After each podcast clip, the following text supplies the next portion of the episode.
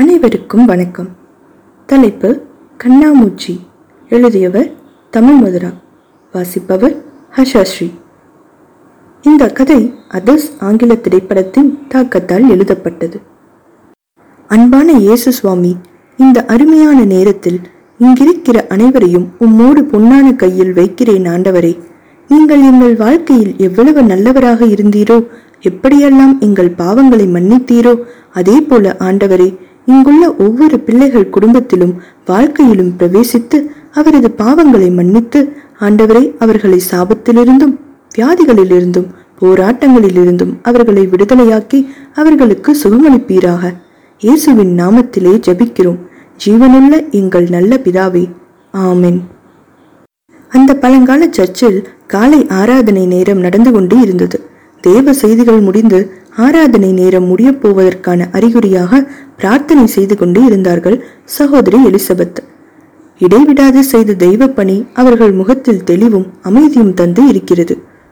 பார்ப்பவர்களை எல்லாம் கைகொப்பி வணங்க வைக்கும் தெய்வீகமான முகம். அவர் எதிரே இருந்த நாற்காலிகளில் இறைவனிடம் பலவிதமான கோரிக்கைகளை வைத்தபடி மக்கள் அமர்ந்திருந்தனர். மதம் எதுவாயினும் நிம்மதியை தேடி அலையும் மனம் உலகம் முழுவதுமே ஒன்றுதானே. அங்கு இருக்கும் மக்களை எல்லாம் பார்த்து கொண்டே வாருங்கள். கடைசி வரிசைக்கு முன்பு இருக்கும் வரிசையில் ஐந்தாவதாக அமர்ந்திருப்பவள்தான் நம் கதாநாயகி ரோஜா. புதிதாக பறித்தெடுத்த கேரட் நிறத்தில் சிறு மஞ்சள் புள்ளிகள் வைத்த புடவையும் கேரட் நிறத்தில் மஞ்சள் கரை வைத்த ஜாக்கெட்டும் அணிந்திருந்தாள். நீண்ட பின்னலே அழகு என்ற எண்ணம் அவளது அடர்த்தியான குட்டை கூந்தலை பார்த்தால் கண்டிப்பாக மாறிவிடும். சீராக வெட்டிவிடப்பட்ட முடியில் இரண்டு பின்னலை மட்டும் போட்டு கருப்பு நிற ரப்பர் பேண்டை சுற்றியிருந்தாள். ரோஜாவின் உயரம் அதிகமில்லை என்று ஹீல்ஸ் வைத்த பாட்டா செருப்புகள் சொன்னது. நேந்திரம் பல நிறம், வில்லின் வடிவுக்கு திருத்தப்பட்ட புருவம், வட்டமான முகம், ஆஹா அதில் சிங்கார குங்குமம். பொட்டின் கீழேயும் நெற்றின் மகட்டிலும் இருந்த குங்குமம் அவள் இங்கு என்ன செய்கிறாள் என்ற கேள்வியை மற்றவர்கள் மனதில் எழுப்பியது. அவளது பெரிய கண்களில் கவலை நிறைந்து இருந்தது. ஆமாம், இன்று அவளது ரோஜா முகம் கூட சற்று வாடித்தான் இருந்தது. பார்த்தவுடனே இவள் நல்லவளா இல்லை கெட்டவளா என்று கணிக்க முடியாத வித்தியாசமான முக அமைப்பு நமது கதாநாயகிக்கு. நம் ரோஜா நல்லவர்களுக்கு நல்லவள், பொல்லாதவர்களுக்கு அடி கொடுக்கவும் தயங்காதவள். உதாரணத்துக்கு ரம்யா கிருஷ்ணாவை போல் சொல்லலாம். திமிர்பிடித்த நீலாம்பரியாகவும் வந்து பழி வாங்குவார். அதே சமயம் சாந்தமான அம்மனாகவும் வந்து நம்மை அசத்துவார். பிரார்த்தனை முடிந்ததும் அலுவலகத்திற்கு சென்றவள் சிஸ்டரை சந்திக்க வேண்டும் என்று பியூனிடம் சொல்லி அனுப்பிவிட்டு காத்திருந்தாள். அந்த கல்லூரியின் பழைய மாணவி மட்டுமன்றி அங்கு இருந்தவர்களுக்கும் பழக்கமானவள் ஆதலால் தெரிந்தவர்கள் அனைவரும் அவளிடம் மரியாதையாகவே நடந்தனர். அம்மா, கொஞ்ச நேரம் ஆகும் போல தெரியுது, வெளியே வேணா போயிட்டு ஒரு மணி நேரம் கழிச்சு வரீங்களா என்று அக்கறையாக சொன்னான் பியூன் ஆரோக்கியசாமி. கூடுதல் தகவலாக ஃபாதர் ஜபராஜ் கிட்ட நாளைக்கு நடக்க வேண்டிய பிரார்த்தனையை பற்றி பேசிக்கிட்டு இருக்காங்கம்மா, கூட நிறைய ஆளுங்க இருக்காங்க, அதனால தான் என்று தலையை சொரிய, பரவாயில்லண்ண, நான் நம்ம காலேஜ் சுற்றி பார்த்துட்டு கொஞ்ச நேரத்தில் வரேன், ரொம்ப நாளாச்சு என்றபடி கிளம்பினாள் ரோஜா. விடுமுறை என்பதை வெறிச்சோடி போயிருந்த மைதானமும் காக்கைகளின் கச்சேரியும் அறிவித்து கொண்டிருந்தன. சிவப்பு பூக்கள் சொரிந்த சிமெண்ட் பெஞ்சில் அமர்ந்தவர் மெல்ல மெல்ல தனது கல்லூரி நினைவுகளில் அமிழ்ந்து போனாள். மெட்ராஸில் இருக்கும் புகழ்பெற்ற கல்லூரி அது. இரு பாலரும் படிப்பது என்றாலும் கண்டிப்புக்கு பெயர் பெற்ற கல்லூரி. அதனால் மேல்தட்டு மக்கள் போட்டி போட்டுக்கொண்டு தங்களது பிள்ளைகளை சேர்க்க விரும்பினர். நன்றாக படிக்கும் நடுத்தட்டு மக்களுக்கும் அங்கு வரவேற்புண்டு. சாந்தி, இன்னைக்கு உன் தேட்டரில் என்னடி படம்? அவள் ஒரு தொடர்கதை, நம்ம பாலச்சந்தர் படம், மிஸ் பண்ணிடாதீங்கடி, நானும் எங்கள் அக்காவும் ஞாயிற்றுக்கிழமையாக அடம் பிடிச்சு போயிட்டு வந்துட்டோம். பாபி படம் போலாண்டி, டிம்பிள் செஞ்சு வச்ச பொம்மை ஆட்டம் இருக்கலாம், போன தடவை வந்தப்பயே போக முடியல. உனக்கு டிக்கெட் கிடைக்கிறது ரொம்ப ஈஸியாக போச்சா? நம்ம கிளாஸ் பசங்க எல்லாரும் அங்கே தான் படையெடுத்து நிற்கிறாங்க, எல்லாம் டிம்பிளுக்காக நாலாவது தடவை பார்க்குற ஆளுங்க. ப்ளீஸ் அரசி, இன்னைக்கு தான் நமக்கு ஃப்ரீ, டிக்கெட்டுக்கு உன்னோட அண்ணன் சங்கரப்பிடி எப்படியாவது என்னை அந்த படத்துக்கு கூட்டிகிட்டு போ, தாஷ் பிரகாஷில் உங்கள் எல்லாருக்கும் ஐஸ்கிரீம் வாங்கி தரேன். நீ வேறடி, காலையிலேயே அவன்கிட்ட கேட்டுட்டு நல்லா திட்டு வாங்கிட்டேன், இப்போ என்னடி செய்யலாம்? யோசனையுடன் பார்த்த நண்பர் குழாமின் கண்களில் வெள்ளை நிற பியட்காரில் இருந்து இறங்கிய ரோஜா கண்ணில் பட்டாள். நம்ம கேட்டால் இந்த பசங்க வாங்கி தர மாட்டாங்கடி, அதெல்லாம் கேட்குறவங்க கேட்கணும், இப்போ பாரு என்று சொன்ன Tamilarasi, hi Roja, good morning, class இன்னைக்கு இல்லைப்பா, உனக்கு ஃபோன் பண்ணி சொல்லத்தான் கிளம்பணும், அதுக்குள்ளே நீயே வந்துட்ட. அப்படியா, சரி பரவாயில்ல, லைப்ரரி போக வேண்டிய வேலை இருக்குது, கொஞ்சம் ரெஃபர் பண்ணணும். இங்கே பாரடி, சினிமாவில் நம்மளை மாதிரி வேலைக்கு போகிற நடுத்தர குடும்பத்து பொண்ணுங்க விழுந்து விழுந்து படிப்பாங்க, இவளை மாதிரி பணக்கார பொண்ணுங்க ஊர் சுற்றுவாங்க. இங்கே என்னடானா எல்லாம் தலைகீழாக இருக்குது. ரோஜா, இன்னையோட லைப்ரரி ஒன்றும் இழுத்து மூடிட போகிறதில்ல, அதனால இன்னைக்கு எங்கள் கூட பாபி படம் வர தும் ஏ கம்ரே மே பந்து ஹூ என்று ஹஸ்கி வாய்ஸில் பாட கூட இருந்த நண்பிகள் ஆர்ப்பரித்தனர். என்னால் முடியாதுப்பா, இன்னைக்கு எனக்கு ஹார்ஸ் ரைடிங் கிளாஸ் இருக்குது. சரி, இன்னைக்கு என் அண்ணா அவன் ஃப்ரெண்டோட அந்த படம் பார்க்க போகிறதா பேசிகிட்டு இருந்தான், உனக்கு முடியாதுன்னா நீ வர வேண்டாம். ரோஜாவின் மின்னிய கண்களை பார்த்து கொண்டே சொன்னாள் அரசி. இல்லடி, எனக்காக ஸ்பெஷலாக ஒரு லேடி வந்து சொல்லித்தராங்க, அதனால தான் கிளாஸ் கட் பண்ண ஒரு மாதிரி இருக்குது. ஏண்டி, இந்த யுவராணியார் சொல்லி உங்கள் அப்பா அந்த மகாராஜா மாட்டேன்னு சொல்லிடுவாரா? சும்மா கதை விடாத. ஆனால் ஒரு விஷயம், இது இப்போ தான் போட்ட பிளான், அதனால காசை நாங்கள் தந்துடுறோம், டிக்கெட் நீ தான் வாங்கணும். ரோஜாவுக்கு இந்த பணம் ஒரு பொருட்டே அல்ல என்று தெரிந்து கொண்டுதான் சொன்னாள். பணம் தானே, வட்டியோட இன்னும் பத்து வருஷம் கழிச்சு வாங்கிக்கிறேன் என்று தோழிகளிடம் சிரித்தபடியே சொன்னவள் அங்கு நடந்து சென்ற ஒருவனை அழைத்தாள். பிரபு, இங்கே வாயேன், நாங்கள் பாபி படம் போக இப்போ டிக்கெட் வாங்கி தர முடியுமா? ரோஜா தன்னை அழைத்து பேசியதை நம்ப முடியாமல் பார்த்தவன், கண்டிப்பாக ரோஜா, நாங்கள் ரிசர்வ் பண்ண டிக்கெட்ஸ் இருக்கு, நீங்கள் பாருங்க, நாங்கள் நாளைக்கு பார்த்துக்கிறோம் என்று தாராள பிரபுவாகி தன் கையில் இருந்ததை தாரை வார்த்தான். டிக்கெட்டை வாங்கி கொண்டு அவன் கையில் அதற்குண்டான பணத்தை விட இரு மடங்கு திணித்தவள் தோழிகளுடன் கலகலத்துக் கொண்டே சென்று விட்டாள். நடந்ததை கவனித்துக் கொண்டிருந்த விவேக், பிரபு, தகுதிக்கு மீறி ஆசைப்படாதடா, அவளுக்கு ஏற்கனவே வேற ஒரு ஆளு, அவ பிறந்ததுலேருந்தே வெயிட்டிங்னு கேள்வி. சீச்சி, உன் புத்தி ஏண்டா இப்படி போகுது, ஒரு டிக்கெட் கொடுத்து மறக்கிற ஆளாடாவ. ரோஜா நினைச்சா அந்த தேட்டரையே அவங்க அப்பா விலைக்கு வாங்கி தினமும் அவளுக்கு பிடிச்ச படமா போடுவார். என்னோட தகுதிக்கு அதில் ஒரு மேனேஜர் வேலை இவர் சிபாரிசில் கிடைச்சா கூட போதும், எங்கள் குடும்பமே பொழைச்சிக்கும். இப்படி தனது வகுப்பு மாணவர்களால் எட்டாக்கனியாக பேசப்பட்ட ரோஜா தியேட்டரில் பெயின் ஷாயது நஹீம் என்று உருகிக் கொண்டிருந்த ரிஷி கபூரை ரசிக்காமல் அந்த இருட்டில் தூரத்தில் தெரிந்த தனது அத்தான் கோகுலை ரசித்துக் கொண்டிருந்தாள். கல்லூரி கனவுகள் கலைந்து நிகழ்காலத்துக்கு வந்த ரோஜா நேரம் அதிகமாகிவிட்டதை உணர்ந்து திரும்பவும் அலுவலகத்திற்கு சென்றாள். இதற்குள் சிஸ்டர் எலிசபெத்திடம் பேசிக்கொண்டிருந்த ஆட்கள் சென்று விட்டிருக்க அவரும் வேறு ஒருவரும் மட்டுமே இருந்தனர். அனுமதி வாங்கி கொண்டு உள்ளே சென்ற ரோஜாவை அமருமாறு பணிந்தார் எலிசபெத்.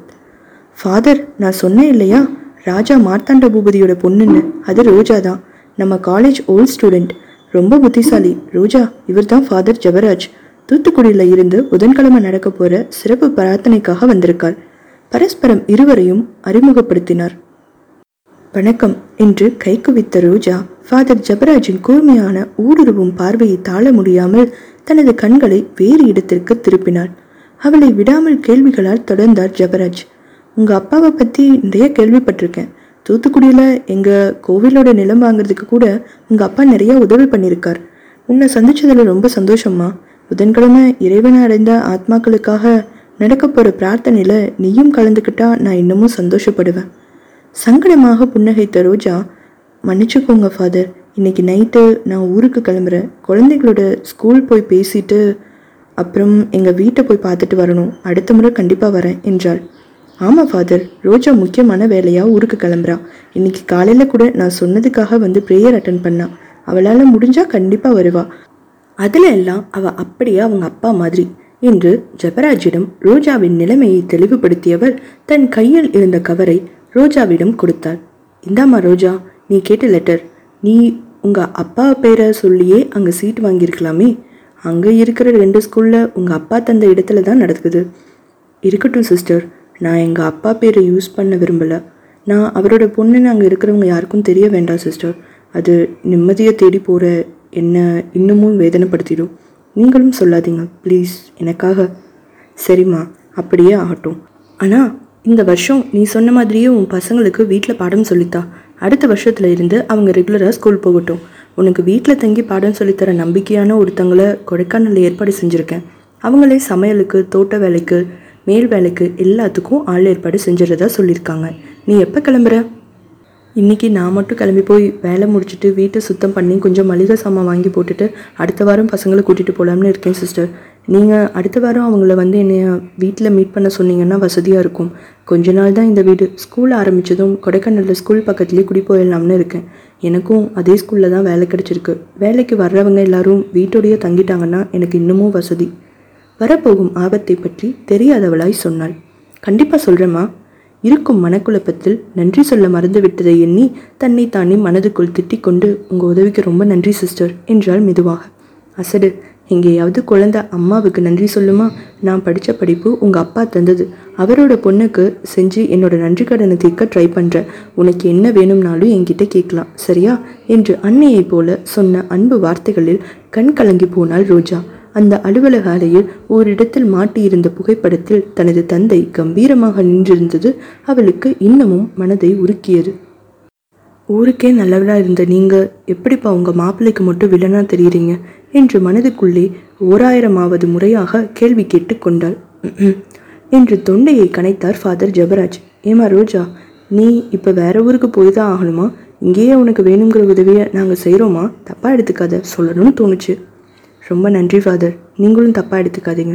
என்னால் இங்கே தங்க முடியாத சூழ்நிலை, அதனால தான் பிறந்து வளர்ந்து இந்த ஊரை விட்டுட்டு நான் யாருன்னு யாருக்கும் தெரியாத ஊருக்கு போகிறேன். பார்க்கலாம், இன்னும் கொஞ்ச நாளில் நிலைமை சரியாயிடும்னு நம்புகிறேன். கவலைப்படாத ரோஜா, ஆண்டவர் உன் கணவரை உன்கிட்ட கொண்டு வந்து சேர்ப்பார். நீ பழையபடி குடும்பத்தோடு சந்தோஷமாக இருக்க போகிறப்பார் என்றார் எலிசபெத். ரோஜா, நீ கிளம்புறதுன்னு முடிவு செஞ்சுட்ட. இனிமேல் உன்னை தடுத்து நிறுத்துறது கஷ்டம். எனக்காக ஒரு உதவி செய்வியா? இந்த சிலுவை போட்ட செயின் எப்போதும் உன் கூடவே வச்சுக்குவியா என்று தனது கழுத்தில் இருந்து கலற்றி ரோஜாவிடம் கொடுத்த ஜெபராஜை ஆச்சரியத்துடன் பார்த்தார் எலிசபெத். புனிதத்தன்மை வாய்ந்த அந்த சிலுவையை அவர் எப்போதும் கலற்றியதே இல்லை. இப்போது கலற்றி ரோஜாவிடம் கொடுக்கிறார் என்றால் அவளுக்கு அது மிகவும் தேவைப்படும் சமயம் என்பதை உணர்ந்தார். சிஸ்டர் எலிசபெத்தின் உள்ளத்தில் ஏதோ தப்பு நடக்கப் போகிறதோ என்று கேள்வி வந்து உட்கார்ந்து கொண்டது. அவர்களின் மனநிலை புரியாத ரோஜா, கண்டிப்பா ஃபாதர், வரேன் சிஸ்டர், வரேன் ஃபாதர் என்று சொல்லிவிட்டு கிளம்பினாள். அவள் கிளம்பி சென்றதும் முணுமுணுத்தாள் ஜெபராஜ். எஸ் மை சைல்டு, நீ கண்டிப்பாக உயிரோடு திரும்பி வரணும். அதுதான் இனிமேல் என்னோட முக்கியமான பிரார்த்தனை. சென்னையிலிருந்து கிளம்பிய அந்த வெள்ளை நிற அம்பாசிடர் சீரான வேகத்தில் திருச்சியை தாண்டி சென்றது. முதல் நாள் இரவு ட்ரெயினில் செல்ல புக் செய்திருந்த ரோஜாவை தடுத்து காரில் அனுப்பியிருந்தாள் பத்மா. தோழியின் காரில் தனது நம்பிக்கையான டிரைவர் துணையுடன் கிளம்பியதால் பயமில்லாமல் இருந்தாள் ரோஜா. கடவுள் பக்தி பெரிதாக இல்லாவிட்டாலும் கண்ணில் தெரிந்த மலைக்கோட்டையை பார்த்து கன்னத்தில் போட்டுக்கொண்டாள். இதுவும் அப்பாவிடமிருந்து வந்த பழக்கம்தான். ஏன்பா, உங்களுக்கு தான் கடவுள் நம்பிக்கையே கிடையாதே, அப்புறம் சர்ச்சுக்கு டொனேஷன் தரீங்க, கோவில்ல கும்பாபிஷேகத்துக்கு தலைமை எடுத்து நடத்துறீங்க, உங்களை என்னால் புரிஞ்சுக்கவே முடியலப்பா. என்னைய சொல்றியே, உன்னோட ரஹீம் அங்கிள் கூட தான் நம்ம கோவில் அன்னதானம் செய்யறப்ப அவன் பங்குக்கு பணம் தரான். அப்புறம் உங்க சிஸ்டர் செய்யற சேவைகள் எனக்கு ரொம்ப பிடிச்சிருக்கு.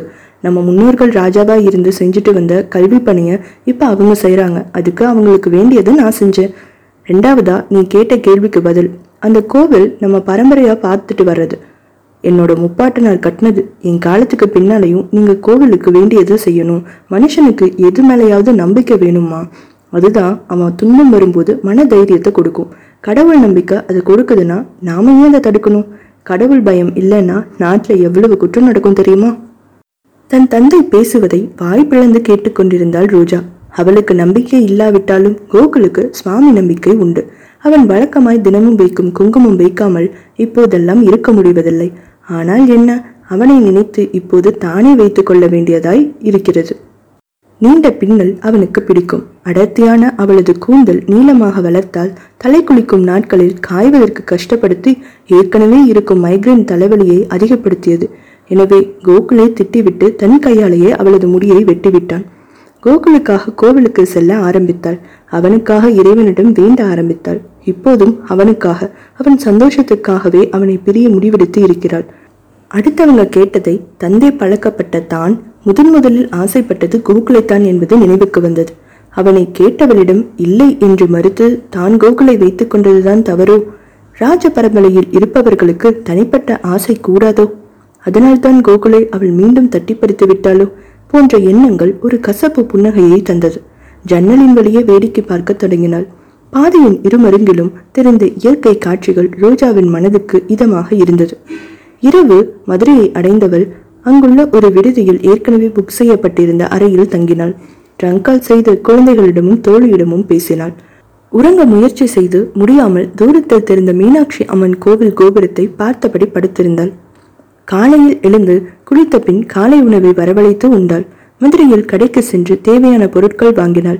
பால் பவுடர், பிளாஸ்க், டீ தூள், காஃபி தூள், சர்க்கரை, ஒரு மாதத்திற்கு அரிசி பருப்பு போன்ற மளிகை சாமான்கள், எமர்ஜென்சி லைட்டுகள், குடை மற்றும் இதர சாமான்கள் வாங்கியவர் மதிய உணவை விரைவில் முடித்துவிட்டு கொடைக்கானல் நோக்கி தனது காரில் கிளம்பினாள். ரோஜாவின் தந்தை மார்த்தாண்ட பூபதி ராஜ பரம்பரையை சேர்ந்தவர். கட்டிலங்காளையாக திரிந்தவர் மேல் ஒரு நாள் காதல் மழை பொழிய மீனாளை கல்யாணம் செய்து கொண்டு வந்து நின்றார். சாதாரண குடும்பத்திலிருந்து வந்த பெண்ணை அவரது குடும்பத்தினர் யாரும் ஏற்காததால் தன்னுடைய பாகமான சொத்துக்களுடன் சென்னைக்கு வந்துவிட்டார். இரண்டு ஆண் பிள்ளைகள் பிறந்தாலும் ஒரு பெண் இல்லையே என்று அவரது ஏக்கம் மறையும்படி பிறந்தவள்தான் ரோஜா. அது என்னவோ அவர்களது பரம்பரைக்கும் பெண் குழந்தைக்கும் அவ்வளவு ராசி இல்லை போலிருக்கிறது. பல தலைமுறைகளாக பெண் குழந்தைகளே இல்லை. அப்படி மீறி பிறந்ததும் தங்கவில்லை. கொடைக்கானலில் தனது ஆங்கிலேய நண்பருடன் கோல்ஃப் விளையாட வந்தார். கோல்ஃப் கோஸ்டிலிருந்து கொஞ்ச தூரம் தள்ளி வெள்ளக்காவி கிராமத்தை தாண்டி மலை ஜாதியினர் வாழும் இடத்தையும் தாண்டி இருந்த ஒரு அழகான பள்ளத்தாக்கில் ஒரு ஹேர்பின் பெண்டின் கீழே அழகான மாளிகை ஒன்றை பிரிட்டிஷ் கட்டிட அமைப்பில் கட்டியிருந்தார் ஜமீன்தார் ஒருவர். அவரிடம் இருந்து அதை வாங்கியிருந்தார் பூபதியின் வெள்ளைக்கார நண்பர். செம்மன் நிறத்தில் பெரிய பெரிய ஜன்னல்களுடனும் கனப்பு அடுப்புகளுடனும் வீட்டுடன் தங்கியிருந்த வேலைக்காரர்களுடனும் ராஜபோக வாழ்க்கை வாழ்ந்து வந்தார் அந்த வெள்ளைக்காரர். அங்கேயே மீனாள் குறித்த நாளுக்கு முன்பே பிரசவ வழியில் துடிக்க தனது நண்பரின் மாளிகையிலேயே அங்கிருந்த செவிலித்தாயின் உதவியுடன் பிரசவம் நடந்தது. தங்க விக்கிரகம் போல ரோஜா நிறத்தில் பிறந்த பெண்ணுக்கு ரோஜா என்றே பெயர் சூட்டி மகிழ்ந்தார். அந்த மாளிகையே விலைக்கு வாங்கி பிறந்த இரண்டு வாரமே ஆன தன் பெண்ணுக்கு பரிசளித்தார் மார்த்தாண்ட பூபதி. சுற்றிலும் ரோஜா மலர்கள் மலர்ந்து ரோஜா காடாக காட்சியளித்த அந்த மாளிகை ரோஜா வனமாக மாறியது அன்றிலிருந்துதான். இரவில் கொடைக்கானலில் தங்கிய ரோஜா காலையில் சீக்கிரமாக கிளம்பினாள். முன்பே சொல்லி இருந்ததால் வரும் வழியிலேயே ஜீப்பில் வந்து காத்து கொண்டிருந்தான் செல்வராசு. அப்பாவுக்கு தெரிந்த ஆள். செல்வராசு மற்றும் வேலையாட்கள் பின்தொடர ரோஜாவனத்திற்கு வந்து சேர்ந்தாள். கிராமத்தை விட்டு வெகு தூரம் தள்ளியே இருந்தது அந்த மாளிகை. அவளது வாழ்க்கையைப் போலவே ரோஜாவனமும் பராமரிப்பில்லாமல் சீர்கெட்டு போய் இருந்தது. காரும் ஜீப்பும் வர முடியாத அளவு புதர் மண்டி போய் இருந்ததால் அனைவரும் இறங்கி நடக்க தொடங்கினர். செல்வண்ண, நான் இன்னும் பத்து நாள்ல இங்க வந்துடுவேன். கார் வர அளவுக்கு இந்த பாதையை சீர் செய்யணும். முதல் வேலையா நடக்கிறதுக்கு இருக்கிற ஒத்தையடி பாதையை சரி செய்ய சொல்லுங்க. என் பிள்ளைங்களுக்கு தூசி ஒத்துக்காது. வீடு பூரா ஒட்டடடிச்சு கழுவி விடணும். ஜன்னல் எல்லாத்துக்கும் குளிருக்கு தாங்குற மாதிரி திருச்சியில போடணும். நான் ரெடிமேடா எல்லாத்தையும் வாங்கிட்டு வந்துட்டேன். ஆளுங்களை விட்டு மாட்ட சொல்லுங்க. முதல் வேலையா கரண்ட்டுக்கும் ஃபோனுக்கும் ஆளுங்களை பிடிச்சி எப்படியாவது ஏற்பாடு செய்யுங்க. சமையலுக்கு எனக்கு மண்ணெண்ணெய் வேணும். கணப்புக்கு விறகு அப்படியே சொல்லிடுங்க. பக்கத்து கிராமத்தில் இருக்கவங்க கிட்ட சொல்லி பாலும் காய்கறியும் தினமும் கொண்டு வந்து தர சொல்ல முடியுமா? ராஜ கம்பீரத்தோடு சூறாவளியாய் சுழன்று அவள் போட்ட கட்டளைகளை ஏற்று நடக்க ஆயத்தமாயினர் அனைவரும். வேலை மும்முரமாக நடந்து கொண்டிருந்தது. வெளியிலிருந்து வந்த ஆட்கள் அசராமல் வேலை செய்து கொண்டிருந்தனர். அப்போது வீட்டின் பின்புறம் சென்ற ஒருவன் பெருங்குரல் எடுத்து கத்தினான், அண்ணே இங்க ஓடியாங்க. என்னமோ ஏதோ என்று பதறி போய் ஓடி வந்தார்கள். அவன் காட்டிய திசையில் இருந்ததை பார்த்து அதிர்ந்து போய் நின்றனர்.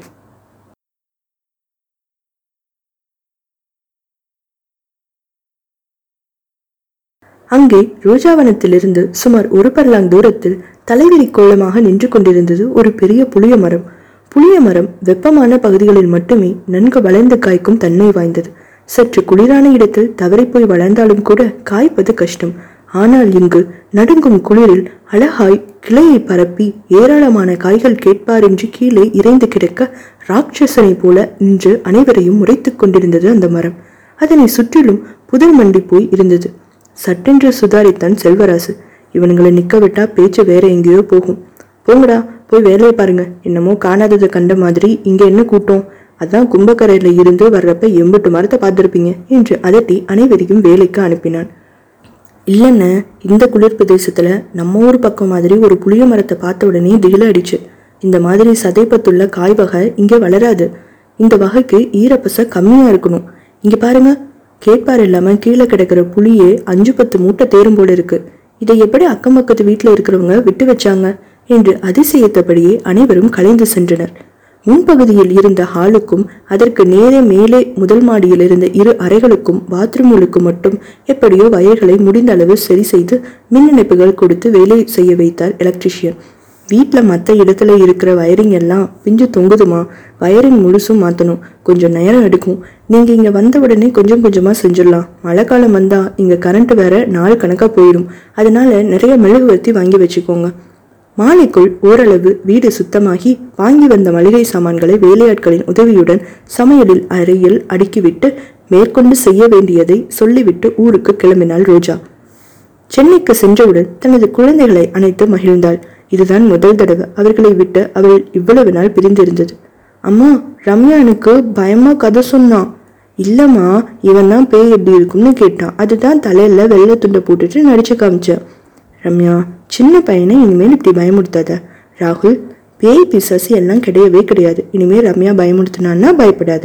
சரிம்மா. அம்மா வாங்கி வந்திருந்த பொம்மைகளை வைத்து விளையாடி கொண்டிருந்த ரம்யா ராகுலிடம் மெதுவாக தாங்கள் கொடைக்கானலுக்கு போக வேண்டியிருப்பதன் அவசியத்தை சொன்னாள். ஏம்மா, அப்பா மறுபடியும் உங்களை திட்டிட்டு அந்த ஆன்டி வீட்டுக்கு போயிட்டாரா? நம்மளை ஏம்மா அப்பாவுக்கு பிடிக்கல? விவரம் புரிந்தும் புரியாமலும் கேட்ட ராகுலை கண்ணீருடன் அணைத்து கொண்டவள், இல்லடா, நம்மளை உங்கள் அப்பாவுக்கு ரொம்ப பிடிக்கும். அம்மா தப்பு செஞ்சேன் இல்லையா, அதனால தான் அப்பா திட்டினார். சீக்கிரம் நம்மளை தேடி வந்துடுவார் பாரு. அதன் பின் ஐந்து வயது ராகுலுக்கு கதைகள் சொல்லி தூங்க வைத்தவர் பத்து வயது ரம்யாவின் கேள்விகளுக்கு முடிந்த பதில் சொன்னார். அம்மா, எங்களுக்கு மருந்து அங்கே போய் மூச்சு திணறல் வந்துட்டா? இல்லைம்மா, அங்கே இருக்கிற சுத்தமான சூழ்நிலைக்கு அவ்வளவா வராது. அதுக்கும் மேலே இப்போ கொஞ்ச நாளாக நம்ம வீட்டில் நடக்கிற சம்பவங்கள் தான் உங்களுக்கு மனசு கஷ்டத்தில் மூச்சு திணறல் வருதுன்னு டாக்டர் பத்மா சொன்னாங்க.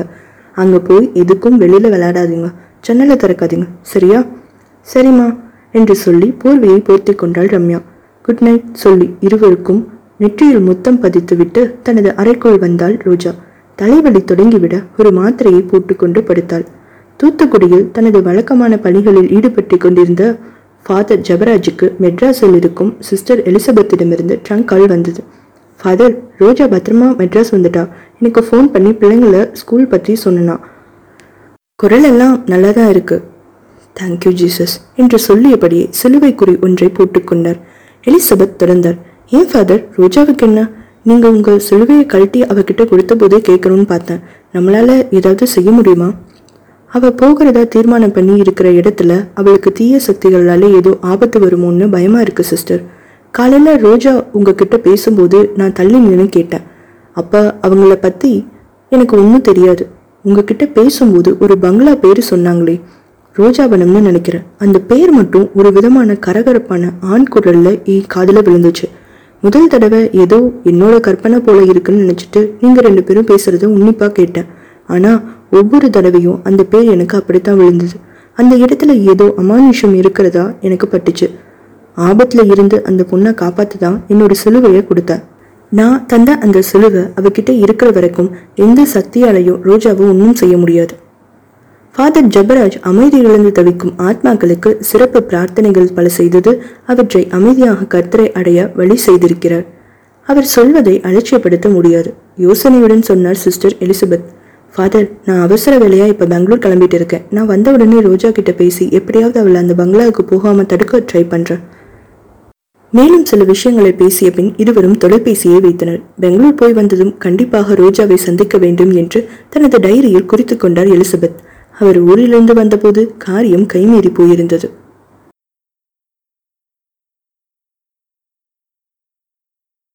இரண்டு நாட்கள் கொஞ்சம் நிம்மதியாக இருந்தது ரோஜாவுக்கு. இன்று காலையிலேயே ராகுல் ஃபாதர் ஜபராஜ் தந்த சிலுவை போட்டு செயினை விளையாடி அறுத்து விட்டான். அருந்த செயினை மேஜை டிராயரில் போட்டு வைத்தாள். மனதே சரியில்லை, தான் செய்வது சரியா தவறா என்ற குழப்பம். மேலும் எரிச்சலூட்டுவது போல யாரோ ஃபோன் பண்ணி, மேடம் நீங்கள் டைவர்ஸ் கொடுக்கலனாலும் உங்கள் கணவர் கோகுலோட தான் வாழ்வேன்னு கனவு கண்ணி மாயரதி சொல்லியிருக்காங்களே, அதை பற்றி உங்கள் கருத்து என்ன? அப்படியா, அப்போ அப்படியே வாழ சொல்லுங்கள். அப்போ நீங்கள் டைவர்ஸ் தர மறுத்துருக்கீங்களா? நான் அப்படி சொல்லலையே. நீங்கள் சொன்னதுக்கு அப்படிதான் அர்த்தம் மேடம். அப்போ நீங்கள் டைவர்ஸ் தர ரெடியா? நான் அப்படியும் சொல்லலையே. அவங்க சொன்னது எதுக்கும் நான் கருத்து தெரிவிக்க விரும்பலை, சாரி என்று சொல்லி ஃபோனை வைத்தும் ஆத்திரம் கொஞ்சம் கூட அடங்கவில்லை. மாலை செய்தித்தாளில் கணவருடன் விவாகரத்துக்கு யுவராணி ரோஜா தேவி மறுப்பு, வேண்டுமானால் கல்யாணம் பண்ணி கொள்ளாமலே வாழட்டும் என்று இருவரும் சேர்ந்து வாழ மறைமுக சம்மதம் என்று வந்த செய்தியை பார்த்து மேலும் நொந்து போனாள். எவ்வளவு விரைவாக முடியுமோ அவ்வளவு விரைவாக ஊருக்கு செல்ல ஏற்பாடு செய்ய தொடங்கினாள். அவள் செல்வது எங்கு என்று யாருக்கும் சொல்லவில்லை. மாயாவதி இப்போது விவாகரத்து கையெழுத்தினை பெற என்ன வேண்டுமானாலும் செய்ய தயாராக இருக்கிறாள். முடியாது, என் கோகுலை விட்டு என்னால் நிரந்தரமாக பிரிந்து போக முடியாது. அதற்கு இந்த தற்காலிகமான பிரிவு பரவாயில்லை. இவ்வாறு எண்ணியவாறே டிராவல்ஸ்க்கு ஃபோன் செய்து தாங்கள் நாளையே கிளம்புவதாக சொல்லி பயணத்தை உறுதி செய்தாள் ரோஜா. நிம்மதி தேடி ரோஜாவனத்திற்கு செல்ல நினைக்கும் ரோஜாவுக்கு அங்கு நிம்மதி கிடைக்குமா? இல்லை, இருக்கும் கொஞ்ச நெஞ்ச நிம்மதியும் போய்விடுமா? ஏனென்றால் அவள் ஊருக்கு போய் நான்கு நாளில் வீட்டின் பின் சற்று தள்ளி இருந்த பெரிய கல்லறை தோட்டத்தை பார்த்துவிட்டு பயந்து போய் எல்லோரும் வேலை செய்வதை நிறுத்திவிட்டு சென்றதை பாவம் ரோஜா அறியவில்லை அல்லவா? சிறு வியாபாரிகள் வத்தலகுண்டிலிருந்தும் பெரிய குளத்திலிருந்தும் கொடைக்கானலுக்கு கழுதைகளின் மேல் வெல்லம், மிளகு, ஏலக்காய், பலாப்பழம், வாழைப்பழம் இன்னும் சில பொருட்களை சிறு சிறு மூட்டைகளில் ஏற்றி கொண்டு வருவது வழக்கம். அவர்களுக்கு சுருக்கப்பாதை கும்பக்கரையில் இருந்து ஆரம்பிக்கும்.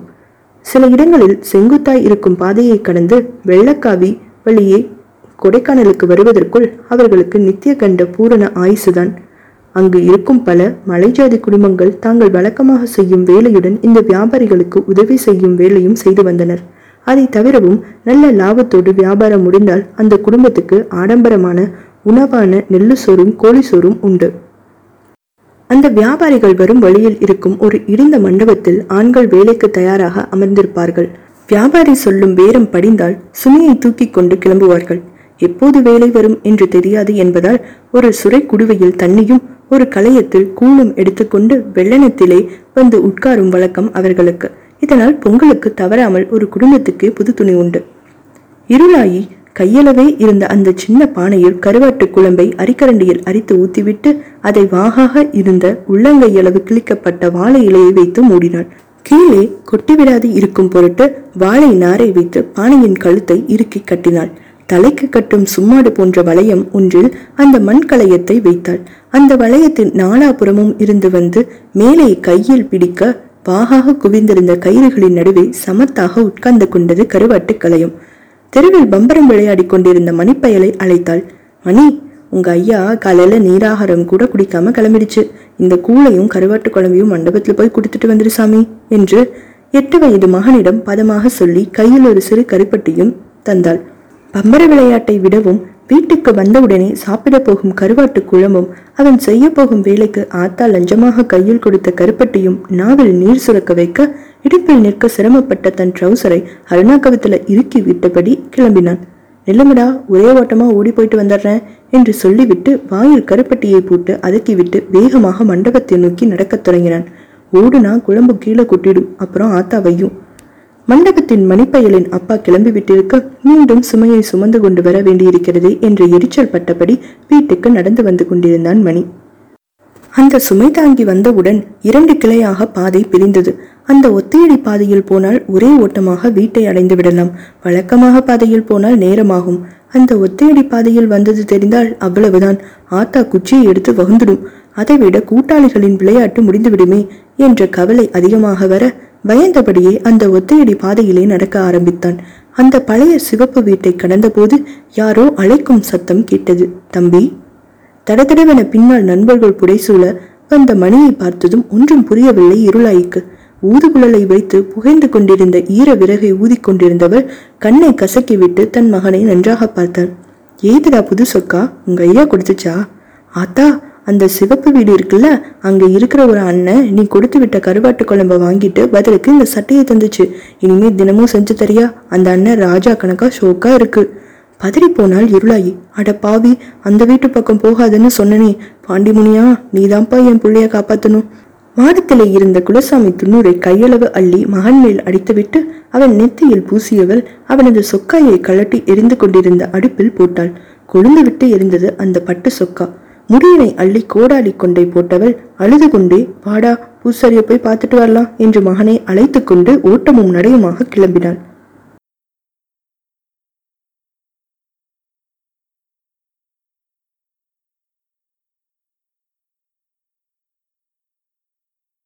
மையிரட்டு கவிழ்ந்த அந்த இரவில் ரோஜாவனத்திலிருந்து ஒரு கிலோமீட்டர் தூரத்தில் இருந்த முனியாண்டி கோவிலில் பூசாரி எதிரே மணி தனது ஆத்தா ஐயாவோடு நின்று கொண்டிருந்தான். ஏண்டா கிறுக்கு பயலே, சோப்பு வீட்டு பக்கம் போகக்கூடாதுன்னு சொல்லியிருக்கோம்ல, அதையும் மீறி உச்சி பொழுதுல கையில கருவாட்டு குழம்பு சட்டியோட அந்த பேய் பங்களா வழியா போயிருக்கேன்னா உனக்கு என்ன நெஞ்சலுத்த இருக்கணும்? உடைஞ்ச கண்ணாடிய தகர டப்பால போட்டு குலுக்குனாப்புல ஒரு கர்ண கொடூரமான குரல் பூசாரிக்கு. அந்த குரலில் அவர் சத்தம் போட்டு திட்டவும் நடுங்க ஆரம்பித்து விட்டது எதிரே நின்றவர்களுக்கு. பச்சை மண்ணு விவரம் தெரியாம செஞ்சு போட்டாங்க, இனிமே அப்படி நடந்துக்காதையா, இந்த தடவை எப்படியாவது நீங்க தான் சரி பண்ணி காத்து கடுப்பு ஏதோ அண்டிடாம பிள்ளைக்கு மந்திரிச்சு விடணும், கண்ணில் தண்ணி வர கெஞ்சினால் இருளாயி.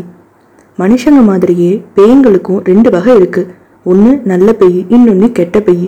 நல்லது ஒரு வாய் சாப்பாட்டிலேயே திருப்தி ஆயிடும், கெட்டது ரத்த வாடை பார்க்காம விடாது, சிலது உடனே ஆளை அடிச்சு போடும், இன்னும் சிலது மேலே ஏறி உட்காந்துக்கிட்டு கொஞ்சம் கொஞ்சமா உயிரை காவு வாங்கும், சிலது சின்ன பிள்ளை மாதிரி உன்னை பயமுறுத்தி விளையாடும்.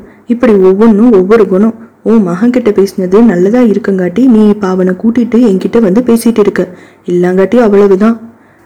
மணிப்பயலை கட்டி கொண்டு குலை நடுங்க நின்று கொண்டிருந்தனர் பெற்றவர்கள் இருவரும். அந்த வீட்டில் உட்கார்ந்து இந்த ஆட்டம் போடுதுங்களே, இதுங்களை ஒன்றும் செய்ய முடியாதையா ஆதங்கத்துடன் கேட்டான் பெற்றவன்.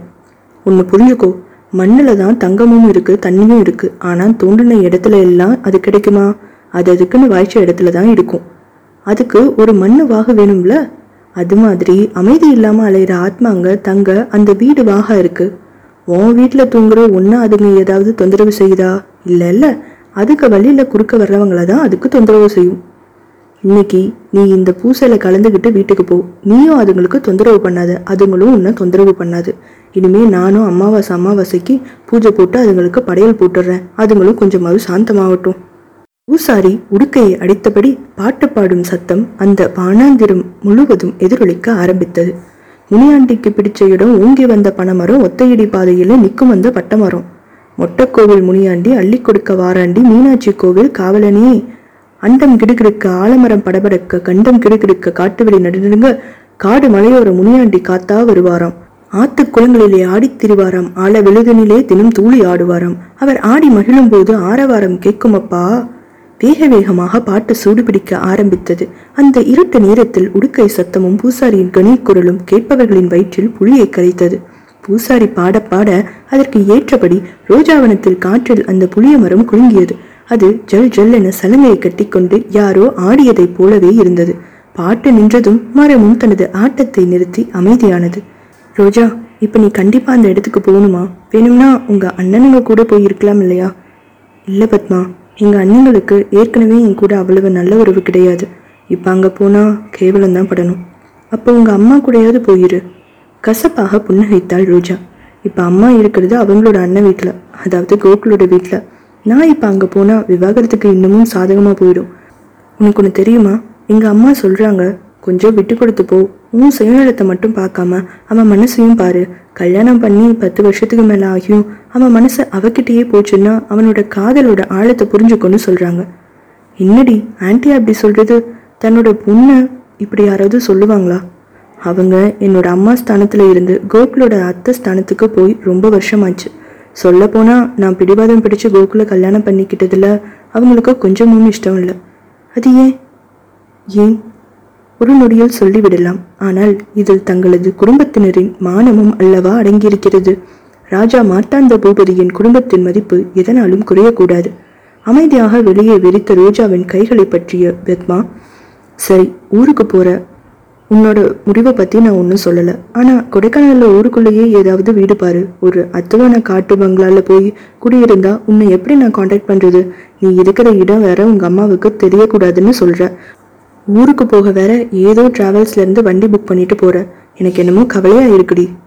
இல்லை பத்மா, அந்த வீட்டை ஒரு ஆள் ரொம்ப நாளாக விலைக்கு கேட்டுட்டு இருக்கான், என்னமோ ஹோட்டல் ஆரம்பிக்க போகிறானா, ஆனால் அடிமாட்டு விலைக்கு கேட்குறான். நான் போய் கொஞ்சம் வீட்டை சுற்றி சரி பண்ணிட்டு வேற யாருக்காவது விற்க முடியுமான்னு பார்க்க போறேன். ரோஜா சொல்லி வாய் மூடுவதற்குள் சிலீரென்று உடைந்தது பக்கத்து அறையிலிருந்து ட்ரெஸ்ஸிங் டேபிள் கண்ணாடி. பத்மாவும் ரோஜாவும் பேசுவதை பக்கத்து அறையின் திரைச்சீலை மறைவில் நின்று ஒட்டு கேட்டு கொண்டிருந்த வேலைக்காரி முனியம்மா மெதுவாக வெளியே நழுவி சென்றாள். ஒரு பொது தொலைபேசி நிலையத்தில் நுழைந்து மனதில் மனப்பாடமாக இருந்த எண்ணை டயல் செய்தவள் மெதுவாக சொன்னாள், மாயம்மாவா, நான் தான் முனியம்மா பேசுறேன் என்று அழைத்து விவரம் சொன்னாள். தொலைபேசியினை வைத்த மாயம்மாவின் முகம் பயங்கரமாக மாறியிருந்தது. ரோஜா, என்கிட்ட இருந்து தப்பிக்க நினைக்கிறியா? உன்னை கவனிக்கிற விதத்துல கவனிக்கிறேன்.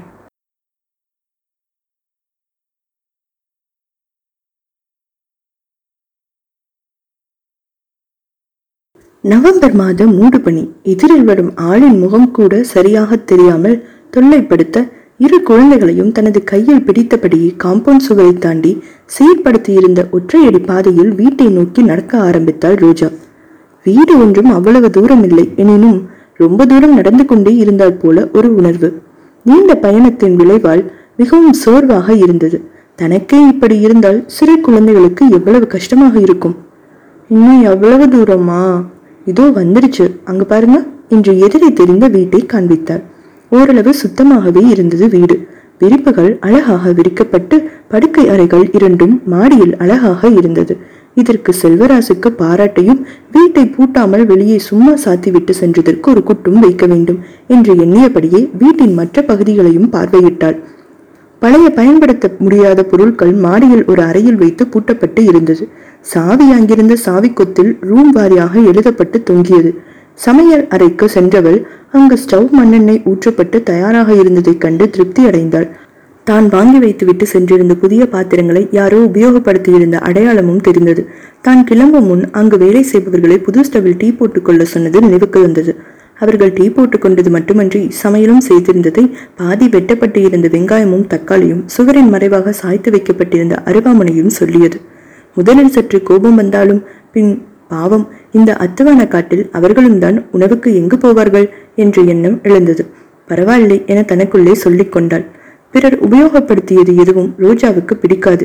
தன் அண்ணி அவள் வைர நெக்லஸை உபயோகப்படுத்தியதை கண்டவள் அதன் பின் அதனை அன்னிக்கே தந்துவிட்டாள். சிறு பொருட்களையே அடுத்தவர் தொடுவதை விரும்பாதவள் ஐந்தடி எட்டு அங்குல உயரத்தில் அதற்கேற்ற கட்டுமஸ்தான உடல்வாகில் ராஜாவின் கம்பீரத்தில் தனது மனதை நிறைத்த கணவனை முழுவதுமாக அடுத்தவரிடம் கொடுத்துவிட்டு நிற்கிறாள். மாயிரதி தொட்டுவிட்டாள் என்பதற்காக அவளது கோகுலை தந்துவிட முடியுமா என்ன? முடியாது. என் கோகுல் எனக்கு மட்டும்தான் சொந்தம். மெதுவாக ஆனால் உறுதியாக சொன்னாள். சென்னையில் ரோஜாவை பற்றிய நினைவில் ஆழ்ந்து சற்று கண் அயர்ந்த கோகுலின் கனவில் ரோஜா வந்தாள். என் கோகுல் எனக்கு மட்டும்தான் சொந்தம். இறுக்கி கட்டி கொண்டாள். தூக்கத்திலும் கோகுலின் முகத்தில் புன்னகை ஓடியது. என்னை பிடிச்ச பிடாரிடி, நீ வீட்டுல இருந்தாலும் கட்டி பிடிச்சி தொங்குற, வேலைக்கு போனாலும் எங்க பார்த்தாலும் உன் முகம்தான் தெரியுது. எனக்கு அப்படி என்னதான் சொக்குப்பொடி போட்ட? சொக்கு பொடி போடணும்னு அவசியம் இல்லை டியர். உங்க மனசுல ரொம்ப நாளா நான் தான் இருக்கேன். கிணத்துல இருக்கிற தண்ணி மாதிரி வெளியே தெரியாம இருந்த உங்க மரமண்டிக்கு இப்பதான் புரியுது. ஆனாலும் உனக்கு தைரியம் அதிகம். ஏன் மடியிலேயே படுத்துக்கிட்டு என்னையே மரமண்டன்னு சொல்ற? ம் ப்ளீஸ் ரோஜா, இன்னைக்கு முக்கியமான மீட்டிங், காலையில மட்டும் ஆஃபீஸ் போயிட்டு ஓடி வந்துடுறேன். மனம் இல்லாமல் எழுந்தாள் ரோஜா. ரோஜா ப்ளீஸ் இப்படியே படுத்துக்கோ, வேண்டாம் எந்திரிக்காத, எனக்கு ஆஃபீஸ் வேணாம், நீ தான் வேணும், தூக்கத்தில் உளறினான் கோகுல்.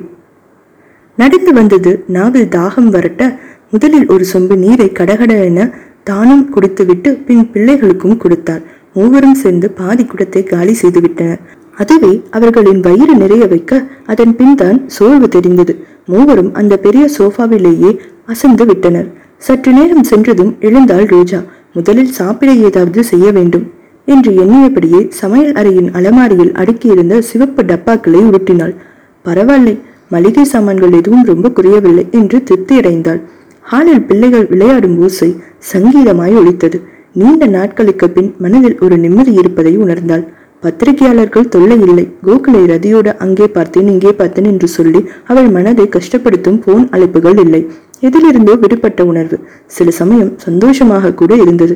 சென்னையில் இறுக்கமான சூழ்நிலையில் வளர்ந்த பிள்ளைகளுக்கும் அப்படித்தான் இருந்தது போலும். பசிச்சா அந்த செல்ஃபில் மில்க் வீக்கிஸ் வச்சிருக்கேன், எடுத்து சாப்பிடுங்க.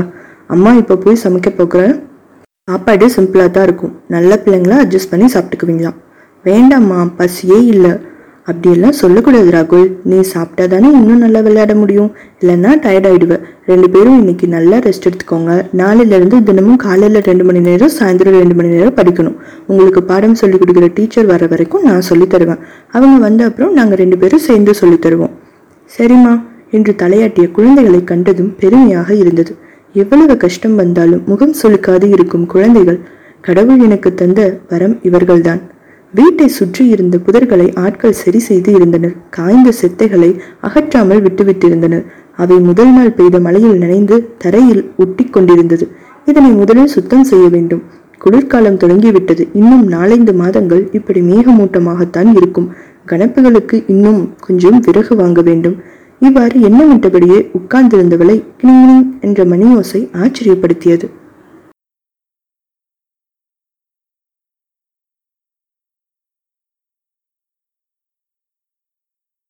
ஆயிரத்தி எட்நூறுகளில் கொடைக்கானலுக்கு வெள்ளையர் விஜயம் செய்தனர். மற்ற இடங்களில் அடித்த வெயில் அவர்களை கஷ்டப்படுத்த ஐரோப்பாவின் சில பகுதிகளை ஒத்திருந்த கொடைக்கானலின் சீதோஷ்ணமும் மிதமான வெயிலும் அவர்களை அங்கே கட்டி போட்டது. எனவே நிறைய பேர் அவர்கள் நாட்டு பாணியிலேயே வீடு கட்டிவிட்டு வெயில் தாழ முடியாத சமயத்தில் இங்கு வர ஆரம்பித்து விட்டனர். மலை ஜாதியினரின் ஏகபோக உரிமையாக இருந்த அந்த மலை போட் ஹவுஸ், கோல்ஃப் கிளப் இன்று படிப்படியாக வளர்ச்சியடைந்து இப்படித்தான். கரண்டை நம்பாமல் கட்டப்பட்ட அந்த வீடுகளில் வாயில் மணி கூட கையால் இழுத்தால் வீட்டினுள்ளே ஓசை எழுப்பும்படி அமைக்கப்பட்டிருந்தது.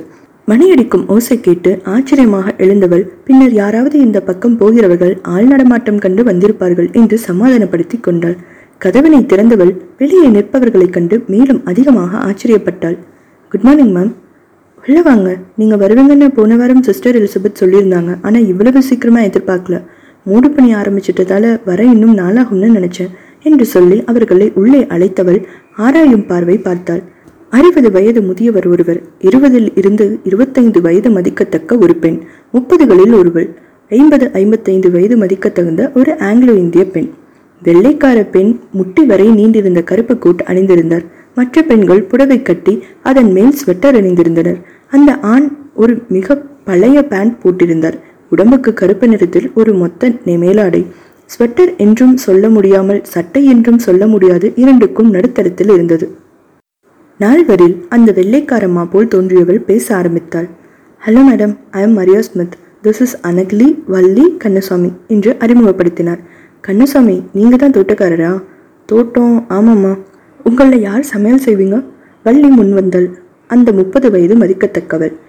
வள்ளி, குளிரில் வந்திருக்குங்க, முதல்ல எல்லாருக்கும் ஒரு டீ போடு, நான் உதவி பண்ணுறேன், அப்புறம் பேசலாம். சமையல் அறையை காட்டினாள். அங்கிருந்த அலமாரி திறந்திருப்பதை பார்த்து சலிப்பாக சொன்னாள் ரோஜா. என்னோட பிள்ளைங்க கொஞ்சம் வாளுங்க, பாருங்க அலமாரியை திறந்து போட்டுட்டு ஓடி வந்திருக்கிறத என்று சொல்லியபடி பால் பவுடரையும் டீ தூள் முதலியவற்றை எடுத்து வைத்தாள். கொஞ்சம் யோசித்திருக்கலாம், தானே எக்கி எக்கி மூடும் அந்த அலமாரி தனது குழந்தைகளுக்கு எப்படி எட்டும் என்று. காலையிலிருந்தே ஏற்றாத அடுப்பு எப்படி இப்போது எரிகிறது என்று, அதன் மேலே ஏற்கனவே ஒரு பாத்திரத்தில் தண்ணீர் கொதிக்கிறதே எதற்காக என்று. பிரிட்டானியா மில்க் பிக்கேஸ் பாக்கெட் ஒன்றை பிரித்து தட்டில் வைத்து ராகுல் ரம்யாவை பிஸ்கட் சாப்பிட சொல்லிவிட்டு வரவேற்பறைக்கு வந்தாள் ரோஜா. தங்களுக்குள்ளாகவே பேசிக்கொண்டிருந்த நால்வரும் ரோஜாவை கண்டு அமைதியானார்கள். அங்கு நிலவிய மௌனத்தை கலைத்தாள் ரோஜா. டீ குடிச்சிட்டிங்களா? குடிச்சிட்டோம் madam. Mrs Smith, you must be the teacher. That's right, I am the teacher. பிள்ளைகள் இருவரையும் அழைத்து வந்து அவர்களிடம் அறிமுகப்படுத்தி வைத்தாள். உங்களுக்கு தமிழ் தெரியும்னு நினைக்கிறேன். தெரியும். நீங்கள் என்னோட ரெண்டு குழந்தைங்களுக்கும் பாடம் சொல்லித்தரணும். நான் தமிழ் பாடம் சொல்லி தந்துடுவேன். அவங்களுக்கு தேவையான மற்ற புக்ஸ் எல்லாம் வாங்கி வச்சுருக்கேன். அவங்கள கோச் பண்ண வேண்டியது உங்கள் பொறுப்பு. கண்டிப்பாக மேடம். என்னைய நீங்கள் ரோஜானை கூப்பிடலாம். அவளிடம் ஸ்நேகமாக புன்னகை செய்தவள் கண்ணசாமியிடம் திரும்பினாள். கண்ணசாமி, உங்களுக்கு வேலை குப்பைகளை கூட்டி பெருக்க சுத்தமாக வச்சுக்கிறது. என்னோட பிள்ளைங்க ரெண்டு பேருக்கும் தூசி ஒத்துக்காது, மூச்சு திரடல் வந்துடும். அதனால் அவங்க நடமாடுற இடம் ரொம்ப சுத்தமாக இருக்கணும். ஜன்னல் கதவை திறக்க வேண்டாம், வாசல் கதவை மூடியே வச்சுருங்க. அப்புறம் கண்ணசாமி, இங்கே பக்கத்தில் எங்கேயாவது பால் காய்கறி தினமும் வாங்க முடியுமான்னு பாருங்கள். நீங்கள் தான் வெளியே போயிட்டு வர வேலையை கொஞ்ச நாள் செய்யணும், அப்புறம் கார் வந்துடும். சற்று யோசனையில் ஆழ்ந்தவளை பிள்ளைகளின் விளையாட்டு சத்தம் கலைத்தது. ஏதோ சுருதி தப்பிவிட்டது போல் தோன்றிய எண்ணத்தை ஒதுக்கிவிட்டு தான் பேசவே நினைத்ததை தொடர்ந்தாள். அப்புறம் நீங்கள் பின்னாடி இருக்கிற அவுட் ஹவுஸை சுத்தப்படுத்திட்டு தங்கிக்கோங்க. வள்ளி, சமையலுக்கு தேவையான சாமானெல்லாம் இருக்குது, அன்னத்தை உனக்கு உதவியாக வச்சுக்கோ. காய்கறி வர வரைக்கும் காஞ்ச பட்டாணி, கொண்டக்கடலை இதெல்லாம் வச்சு அட்ஜஸ்ட் பண்ணிக்கோ. நீயும் அன்னமும் சமையல் ரூமுக்கு பக்கத்து ரூம் சுத்தம் பண்ணி தங்கிக்கோங்க. கீழே டைனிங் ஹால் பக்கத்தில் இருக்கிற இன்னொரு ரூம் டீச்சருக்கு ஒதுக்கி தந்துடுங்க. சம்மதம் சொல்லி அகன்றார்கள் இரு பெண்களும். வெளியே சென்ற கண்ணசாமியும் அப்போதே தனது வேலையை ஆரம்பித்து விட்ட சத்தம் கேட்டது. அங்கு சிவப்பு டப்பாவில் போட்டு வைத்திருந்த கோதுமை ரவையை வறுத்த செய்த உப்மாவை மூன்று புதிய தட்டுகளில் போட்டு கொஞ்சம் சர்க்கரையும் வைத்து உணவறையின் மேஜையின் மேல் அழகாக பரிமாறியிருந்தாள் அன்னம். அதனை பார்த்த ரோஜாவுக்கு மிகவும் திருப்தி. குறிப்பறிந்து வேலை செய்யும் வேலைக்காரர்களை அனுப்பியதற்கு சிஸ்டர் எலிசபெத்திற்கு நன்றி சொல்ல கடிதம் ஒன்றை எழுத வேண்டும் என்று நினைத்து கொண்டாள். பொதுவாக பிள்ளைகள் இருவரும் அவ்வளவாக உப்புமா சாப்பிட மாட்டார்கள். இருந்தாலும் வேறு வழி இல்லை, ஏதாவது சாப்பிட்டே ஆக வேண்டும். முகத்தை சுழித்த ரம்யாவையும் ராகுலையும் சாப்பிடுமாறு விரட்டினாள் ரோஜா. அவர்கள் சாப்பிட வேண்டிய மாத்திரைகளை கொடுத்துவிட்டு பின் விளையாட சொன்னாள். மாத்திரை எதுக்குமா? அவங்களுக்கு கொஞ்சம் உடம்பு சரியில்லைண்ணோ, அதனால தான். தினமும் சாப்பிடணுமா? ஆமாம், எனக்கு சின்ன பிள்ளைங்கன்னா ரொம்ப ஆசைம்மா. இனிமேல் அவங்களுக்கு வேண்டியதை கொடுத்து அவங்கள பார்த்துக்க வேண்டிய பொறுப்பை என்கிட்ட விட்டுடுங்க. அண்ணன் கேட்ட விதத்தில் கவரப்பட்ட ரோஜா, சரி அண்ணோ, நீ ஏன் பார்த்துக்கோ என்று சம்மதம் தந்தாள். தன்னுடைய உப்மா தட்டின் முன்பு அமர்ந்தவள் அதனை சாப்பிடாமல் கையால் அலைந்தாள். பின் முள்ளாய் குத்திய உணவினை இருவாய் அள்ளி போட்டு கொண்டு சாப்பிட்டேன் என்று பேர் பண்ணியவள் உப்புமாவுடன் வைத்திருந்த டீயினை எடுத்து கொண்டு வந்து சோபாவில் சாய்ந்தபடி வெளியே தெரியும் காட்சிகளை பார்க்கத் தொடங்கினாள்.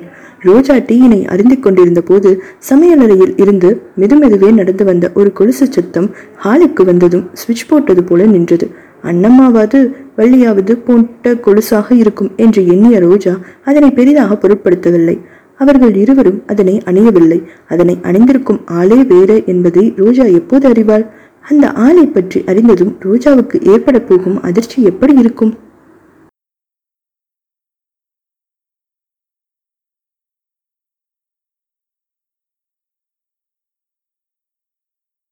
கருத்தம்மாவுக்கு மச்சான் கொண்டு வந்த பத்து ரூபாய் நோட்டுகளை பார்க்க பார்க்க சந்தோஷம் பொத்து கொண்டு வந்தது. கிராமத்தில் பெரும்பாலும் பண்ண மாற்றுமுறைதான். காலையில் பாலை கலந்து ஊற்றிவிட்டு நாட்டுக்கோழி முட்டையும் எண்ணி தந்துவிட்டு பதிலுக்கு பெட்டி கடைக்காரரிடமிருந்து வாரம் ஒரு முறை குருணை அரிசியும் மளிகை சாமானும் கேவரும் வாங்கி வருவாள். சங்கலியம்மா வீட்டுக்கு ஊற்றும் பாலைக்கு பதிலாக அவளது தோட்டத்து மரவள்ளி கிழங்கும் முட்டைக்கோசும் கேரட்டும் உருளையும் சீசனுக்கு ஏற்ப மற்ற காய்கறியும் வந்துவிடும். இப்படி ஒவ்வொருவரும் தருவது போக கையில் காலனா நிற்காது. இருந்தாலும் அவ்வப்போது நேரம் கிடைக்கும் போது கூலி வேலைக்கு போய் வருவதில் மிஞ்சும் சில காசுகளை சேமித்து அவளும் அவனது மச்சானும் இரண்டு வருஷத்துக்கு ஒரு முறை சித்திரை திருநாளுக்கு மதுரைக்கு போய் வருவார்கள். அவளது வாழ்வின் அதிகபட்ச கேளிக்கை அதுதான். இந்த இரண்டு முழு பத்து ரூபாய் நோட்டு அவர்களின் இரண்டு மூன்று மாத சேமிப்பு. இப்பயாவது சொல்லு மச்சான், ஏதோ உனக்கு இம்பிட்டு ரூபா? பொண்டாட்டியின் சந்தோஷத்தை பார்த்து சிரித்து கொண்டே சொன்னான் காத்தான். நம்ம சிவப்பு வீட்டுக்கு யாரோ புதுசா குடி வந்திருக்காங்க போல புள்ள. தினத்துக்கும் பாலும் காய்கறியும் முட்டையும் தர சொல்லி கேட்டுக்கிட்டாங்க. கருத்தம்மாவின் முகத்தில் இருந்த சந்தோஷம் எல்லாம் அடங்கி போய் முகம் ஊசியில் குத்திய பலூனாக சிரித்து போனது. ஏமாச்சா, அந்த பேய் வீட்டுக்கா குடி வந்திருக்காங்க? போன வாரம் கூட அந்த பக்கம் போன நம்ம இருளாயுமாக, அதுதான் அந்த மணிப்பயலுக்கு நம்ம பூசாரி மந்திரிச்சு விட்டாரு. உனக்கு தான் தெரியுமே, நீயாவது அந்த வீட்டு பத்தி எடுத்து சொல்லக்கூடாதா? சொல்லாம இருப்பேனா? சொன்னா கேட்குற மாதிரி தெரியல. அவங்களுக்கு இதெல்லாம் நம்பிக்கை இல்லை போல இருக்கு. அவங்க வீட்டு ஆம்பளை பேசிக்கிட்டு இருந்தப்ப அந்த அம்மா அங்கிட்டும் இங்கிட்டும் போச்சு. அவங்க பையன் வேற ஒரு பக்கமா நிக்காம அங்கேயும் இங்கேயும் ஏறுறான். பார்க்க எனக்கு பாவமா இருந்துச்சு. என்ன செய்யறது? சில பேர் பட்டாதான் தெரியும். அவங்க பட்டு தெரிஞ்சுக்கிறாங்களோ இல்லையோ, அவங்க பணம் நமக்கு வேணாம். நீயும் அங்க போய் பால் ஊத்திட்டு வர வேணாம். வழிய வந்து மகாலட்சுமி மறுக்க தயாரானாள். சரி, நான் ஊத்த போகல. நான் பணத்துக்காக ஆசைப்படல புள்ள. சின்ன பிள்ளை இருக்கிற வீட்டுக்கு பால் தர மாட்டேன்னு சொல்றது பாவம். நீ பாலை கறந்து இந்த கூஜால ஊத்தி வச்சுடு. அப்படியே காயும் எடுத்து வச்சுடு. பொட்டிக்கடை முத்து டவுனுக்கு போறப்ப ரொட்டி வாங்கியார சொல்லு. எல்லாத்தையும் இந்த பையில போட்டு வை. அவங்களே காலையில வந்து வாங்கிட்டு போவாங்க. கழுத்தம்மா கையில் ஒரு எவர் சில்வர் கூஜாவும் மஞ்சள் பையும் தந்தான் காத்தான். வாங்கி பத்திரமாக வைத்தாள் கருத்தம்மா. முனியப்பா, அந்த குடும்பத்துக்கு எந்தவித உயிர் சேதரமும் வராம பார்த்துக்கோப்பா என்று முகம் தெரியாத அந்த நபர்களுக்காக வேண்டிக் கொண்டாள். எப்போதும் மேகமூட்டத்துடனே இருந்த அந்த இடம் ரோஜாவுக்கு இப்போது ஓரளவு பழகிவிட்டது. விடியலா இல்லை அந்தியா என்று எளிதில் சொல்லிவிட முடியாத அந்த கிளைமேட்டில் தனது பணியாளர்களின் நடவடிக்கையே ரோஜாவுக்கு அந்தந்த பொழுதை சொன்னது.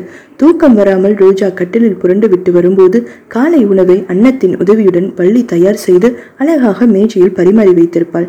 அவர்கள் மேலும் போட்டுக்கொள்ள தோதாக அருகிலேயே அந்தந்த பதார்த்தங்களும் இருக்கும். ரோஜாவுக்குத்தான் வாயில் போடும் எதுவுமே உள்ளே போகாமல் தொண்டையிலேயே நிற்கும். அவளுக்கு மட்டுமல்லாமல் பிள்ளைகளுக்கும் உணவு பிடிக்கவில்லை. விதவிதமாய் சாப்பிட்டு வளர்ந்தவர்களுக்கு உப்மா எங்கோ கண்ணுசாமி தேடி பிடித்து கொண்டு வந்த பிரெட் போன்றவை வெறுப்பாக இருந்தது. அம்மாவின் கோபத்திற்கு பயந்து ஒன்றிரண்டு வாய் உள்ளே தள்ளினார்கள். பின்னர் விளையாட ஆரம்பித்து விட்டார்கள். அந்த பழைய வீட்டை ஆராய்வது அவர்களுக்கு அவ்வளவு சந்தோஷத்தை கொடுத்தது. கொஞ்ச நேரம் படிப்பு, கதை புத்தகங்களை ஏராளமாக அங்கு வாங்கி போட்டிருந்தாள் ரோஜா. பிள்ளைகளும் மரியாவின் துணையுடன் அதனை ஆர்வமாக படித்தனர். மதியம் இலகுவாய் ஒரு சாதம், சாம்பார், பொரியல். என்ன சாப்பாடு? அவள் என்ன சாப்பிட்டாளா இல்லையா? பிள்ளைகள் ஒழுங்காக சாப்பிட்டார்களா? ரோஜாவுக்கு தெரியாது. தட்டை பார்த்தால் தானே தெரியும். அவள் மனம்தான் அங்கு இல்லையே. ஏதோ மேஜையில் உணவை வைத்திருப்பார்கள். வந்து சற்று உட்கார்ந்து விட்டு சாப்பிட்டது போதும் என்று தோன்றினால் எழுந்து விடுவாள். மாலை பிள்ளைகளை படிக்க வேண்டும் என்பதில் உறுதியாக இருந்தாள். குழந்தைகளுக்கு பாடம் சொல்லி தந்தனர் மரியாவும் ரோஜாவும். இரவு சாப்பாட்டு மேஜையில் உட்கார என்று பொழுது ஓடியது. பின்னர் கண்ணுசாமியும் அங்கு வர பிள்ளைகள் அவரிடம் ஏதாவது கதை கேட்பார்கள். வயதானவர் ஆதலால் பழைய கொடைக்கானலை பற்றி சுவைப்பட சொல்லுவார். பின்னர் இரவு அவரவர் அறைக்கு சென்று முடங்கிவிடுவர். பிள்ளைகளுக்கு ஒரு அறையும் அதற்கு பக்கத்தில் இருந்த அறையில் ரோஜாவும் தங்கினர். ஏதோ கனவில் நடப்பதைப் போல ஒவ்வொரு வேலையும் பழக்கத்தில் செய்து முடித்தாள் ரோஜா. அன்று ரம்யாவை கூப்பிட்டு டேபிளில் வைத்து விட்டு சென்றிருந்த பாலை குடிக்க சொல்லிவிட்டு சென்றாள் ரோஜா. விளையாட்டை விட்டுவிட்டு ஓடி வந்த ரம்யா பார்த்து கொண்டே இருக்கும்போதே அவள் டம்ளரில் இருந்த பால் முழுவதும் யாரோ ஸ்ட்ரா போட்டு உறிஞ்சியதைப் போல் கடகடவென குறைந்தது. பேச்சு மூச்சு இல்லாமல் அப்படியே பார்த்து கொண்டு நின்றாள் ரம்யா. பயத்துடன் மெதுவாக அம்மா என்று அழைத்த ரம்யாவிடம் வந்த ரோஜா, பாலை குடிச்சிட்டியா? டம்ளரை எடுத்துட்டு போய் விளக்க போடு என்று சொல்லிவிட்டு நகர்ந்தாள். சில சமயம் சாப்பாடு அறையிலும் இதுவே தொடர்ந்தது. குழந்தைகளுக்கு பரிமாறப்பட்டிருந்த உணவு வகைகளை யாரோ சாப்பிட்டு விட்டு சென்றிருந்தனர். யாரிடம் சொல்வது என்று குழம்பியவர்களுக்கு வேறு ஏதாவது விளையாட்டு காட்டி கவனத்தை வேறு பக்கம் திருப்பினாள் அன்னம். ரோஜா இது ஒன்றையும் கவனிக்கவில்லை. ரம்யா அவ்வப்போது சொன்னவையும் அவளுக்கு அவள் வழக்கமாக புனையும் கற்பனை கதையாகவே தோன்றியது. அந்த பழங்கால அறையின் கண்ணாடி அலமாரியில் அந்த கால ராஜாக்கள் போட்ட ஆடைகளை சலவை செய்து அழகாக மடித்து வைத்திருந்தனர். அதில் இருந்து தலைப்பாகை போன்ற ஒன்றை எடுத்து தலையில் மாட்டிக்கொண்டு ராஜநடை போட்டுக்கொண்டிருந்தாள் ரம்யா. யாரோ தரதரவென மாடிப்படியிலிருந்து இறங்கி ஓடி வந்தனர். அங்கு அந்த கால உடை அணிந்திருந்த ஒரு இளம் வயது பையன் நின்று கொண்டிருந்தான். ரம்யா, என்னோட உடைகளை யாராவது போட்டால் எனக்கு பிடிக்காது, இனிமேல் எடுக்காத, போய் அலமாரிலே வச்சுடு என்றவன் ரம்யா அந்த உடைகளை வைக்கும் வரை அமைதியாக பார்த்து கொண்டு நின்றான். அவள் வைத்துவிட்டு திரும்பிய போது அவன் காணவில்லை. நினைவுக்கு வந்துவிட்டது. ஆணில் மாட்டியிருந்த ராஜாக்களின் படத்தில் அவனை பார்த்திருக்கிறாள் ரம்யா. அம்மா என்று கத்திய ரம்யாவிடம் ஓடி வந்தார்கள் ரோஜாவும் மரியாவும். நடந்ததை திக்கி திக்கி சொன்னவளை பார்த்து சிரித்தாள் ரோஜா. நீ ரொம்ப கற்பனை பண்ற ரம்யா. பக்கத்து ரூம்ல விளையாடுற ராகுலுக்கு தெரியாதது உனக்கு தெரிஞ்சுதா? நான் மாடியில முன்னறையில தான் உட்கார்ந்துருந்தேன். நீ சொன்னபடி அந்த பையன் மாடியில இருந்து வந்திருந்தா நான் பார்த்திருக்கணுமே. ஏதாவது நினைச்சு மனசு போட்டு குழப்பிக்காம இரு. இந்த அம்மாவுக்கு என்ன சொல்லி நம்ப வைப்பது என்று புரியவில்லை ரம்யாவுக்கு. ரோஜா எழுந்து சென்றுவிட ரம்யாவின் தலையை கோதிவிட்டார் மரியம். நீங்களும் என்னை நம்பலையா டீச்சர்? நான் உன்னை நம்புறேன் ரம்யா. ஏன்னா நானும் அந்த பையனை பார்த்துருக்கேன். நிஜமாவா? அப்புறம் அம்மாவுக்கு மட்டும் ஏன் தெரியல? வாழ்க்கையில் நம்ம எல்லாரும் ஒரு வகையில கண்ணாமூச்சி விளையாடிக்கிட்டு இருக்கோமா? நம்ம கண்ணில் இருக்கிற கட்டை அவிழ்கிற வரைக்கும் நடக்கிற எதுவும் நமக்கு தெரியறதில்ல. நமக்கு முன்னாடி பார்த்தவங்க உண்மையை சொன்னாலும் ஏற்றுக்கிற மனநிலைமை நிறைய பேருக்கு இல்லை. அந்த கட்டு அவிழ்ந்து விழுந்ததும் தான் நமக்கு உண்மை புரியும். உங்கள் அம்மாவுக்கு அப்படித்தான். ரோஜா ஒரு ஸ்ட்ராங் ஒப்பீனியன்ட் பர்சன். உங்கள் அம்மாவோட கண்ணு இப்போ கட்டப்பட்டிருக்கு. அடுத்தவங்க சொல்கிறத ஏற்றுக்கிற மனநிலைமையும் அவங்களுக்கு இப்போ இல்லை. எப்போதான் அவங்க அதை உணர்வாங்க அது தெரியல. ஆனால் அந்த நாள் ரொம்ப தூரத்தில் இல்லைன்னு மட்டும் தெரியும்.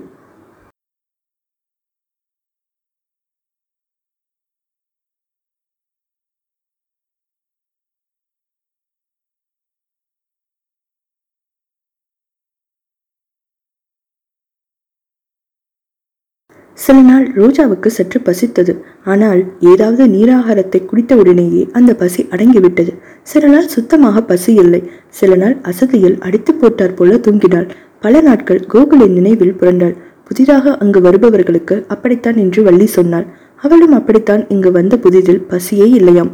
பிறகு இந்த இடம் பழகிவிட்டவுடன் தாழ முடியாத பசியாம். ஒரே சமயத்தில் ஆறேழு பழங்களை சாப்பிடுவாளாம். அப்படியும் பசிக்குமாம். கண்ணசாமி அவரின் உணவையும் அவளுக்கே தந்து விடுவாராம். இப்போது சரியாகிவிட்டது என்றும் சொன்னாள். உங்களுக்காவது சாப்பாடு சமைச்சு போட வீட்டில் ஆள் இருக்கு. எனக்கு இந்த ஊர் சாப்பாடு பழக்கமே இல்லை. இந்த இடத்துக்கு வந்தப்ப தெரிஞ்சவங்க யாரும் இல்லை. சர்ச்சில் அப்பப்போ தர்ற சாப்பாடு தான் என்றாள் மரியம். நானே கேட்கணும்னு நினைச்சேன். எப்படி நீங்கள் ஃப்ரெண்ட்ஸ் ஆனீங்க? உங்கள் யாருக்கும் ஒரு சம்பந்தமும் இல்லையே. கேட்டுவிட்டு நிலவிய அமைதியில் ஏதாவது தப்பாக கேட்டுவிட்டோமோ என்று பயந்து போனாள் ரோஜா. அதாவது ஆதரவற்றோர் இல்லத்திலிருந்து வந்திருக்கலாம். தான் கேட்டது அவர்கள் மனதை புண்படுத்தி இருக்கலாம். தப்பா கேட்டிருந்தா மன்னிச்சிடுங்க. தப்பில்லம்மா. குடகுல பிறந்து காவிரி தமிழ்நாட்டில் வந்து கடல்ல கடக்கிறது இல்லையா? அது மாதிரி வேற வேற இடத்துல இருந்து வேலை விஷயமா இங்கே வந்து நாங்கள் ஆதரவில்லாமல் ஒரே இடத்துல அடைக்கலமானோம். அப்படியே நண்பர்களும் ஆயிட்டோம். ஆதரவில்லாமல் என்று மரியா சொன்னது ரோஜாவின் மனதை உறுத்த இனிமேலும் அவர்களை பற்றி கேட்கக்கூடாது என்று நினைத்து வேறு விஷயம் பற்றி பேச ஆரம்பித்தாள். பிள்ளைகள் மாத்திரை இன்னமும் சாப்பிடவில்லை என்பதை அவர்களின் மூலமாக அறிந்து கொண்ட ரோஜா அன்னத்தை கூப்பிட்டு விசாரித்தாள். மாத்திரை தீந்து போச்சுமா? என்கிட்ட கேட்டு வாங்கியிருக்கணும் இல்லையா? இல்லம்மா, நேற்று மாத்திரை தரல. ரெண்டு பேரும் நல்லா தானே இருக்காங்க. அதனால தான் உங்ககிட்ட கேட்கல. அன்னம் சொன்னதும் தான் தனக்கு தினமும் வரும் தலைவலி கூட கொஞ்சம் நாட்களாக வரவில்லை என்பது அவளுக்கு நினைவுக்கு வந்தது. இருந்தாலும் குழந்தைகள் விஷயத்தில் ரோஜா ரிஸ்க் எடுக்க விரும்புவதில்லை. பரவாயில்ல, மாத்திரையை நிறுத்தாது, காலி பாட்டில எடுத்துட்டு வா, மாத்திரையை போட்டு தரேன் என்று சொல்லியபடியே அறைக்கு சென்றாள். ரோஜா கண்ணிலிருந்து மறைந்தவுடன் மாத்திரை பாட்டிலை எடுத்த அன்னம் அதில் இருக்கும் இன்னமும் கொஞ்சம் கூட குறையாத மாத்திரைகளை எடுத்து அப்படியே கொட்டினாள். அமைதியாக ரோஜா நினைத்த சூழ்நிலை கொஞ்சம் கொஞ்சமாக மாற ஆரம்பித்தது. குழப்பத்தில் இருந்த ரோஜாவுக்கு எதுவும் தெரியவில்லை. அதை முதலில் கண்டுபிடித்தது என்னவோ ரம்யாதான். ரோஜா அதனை உணரும் முன் காலம் கைமீறி போயிருந்தது.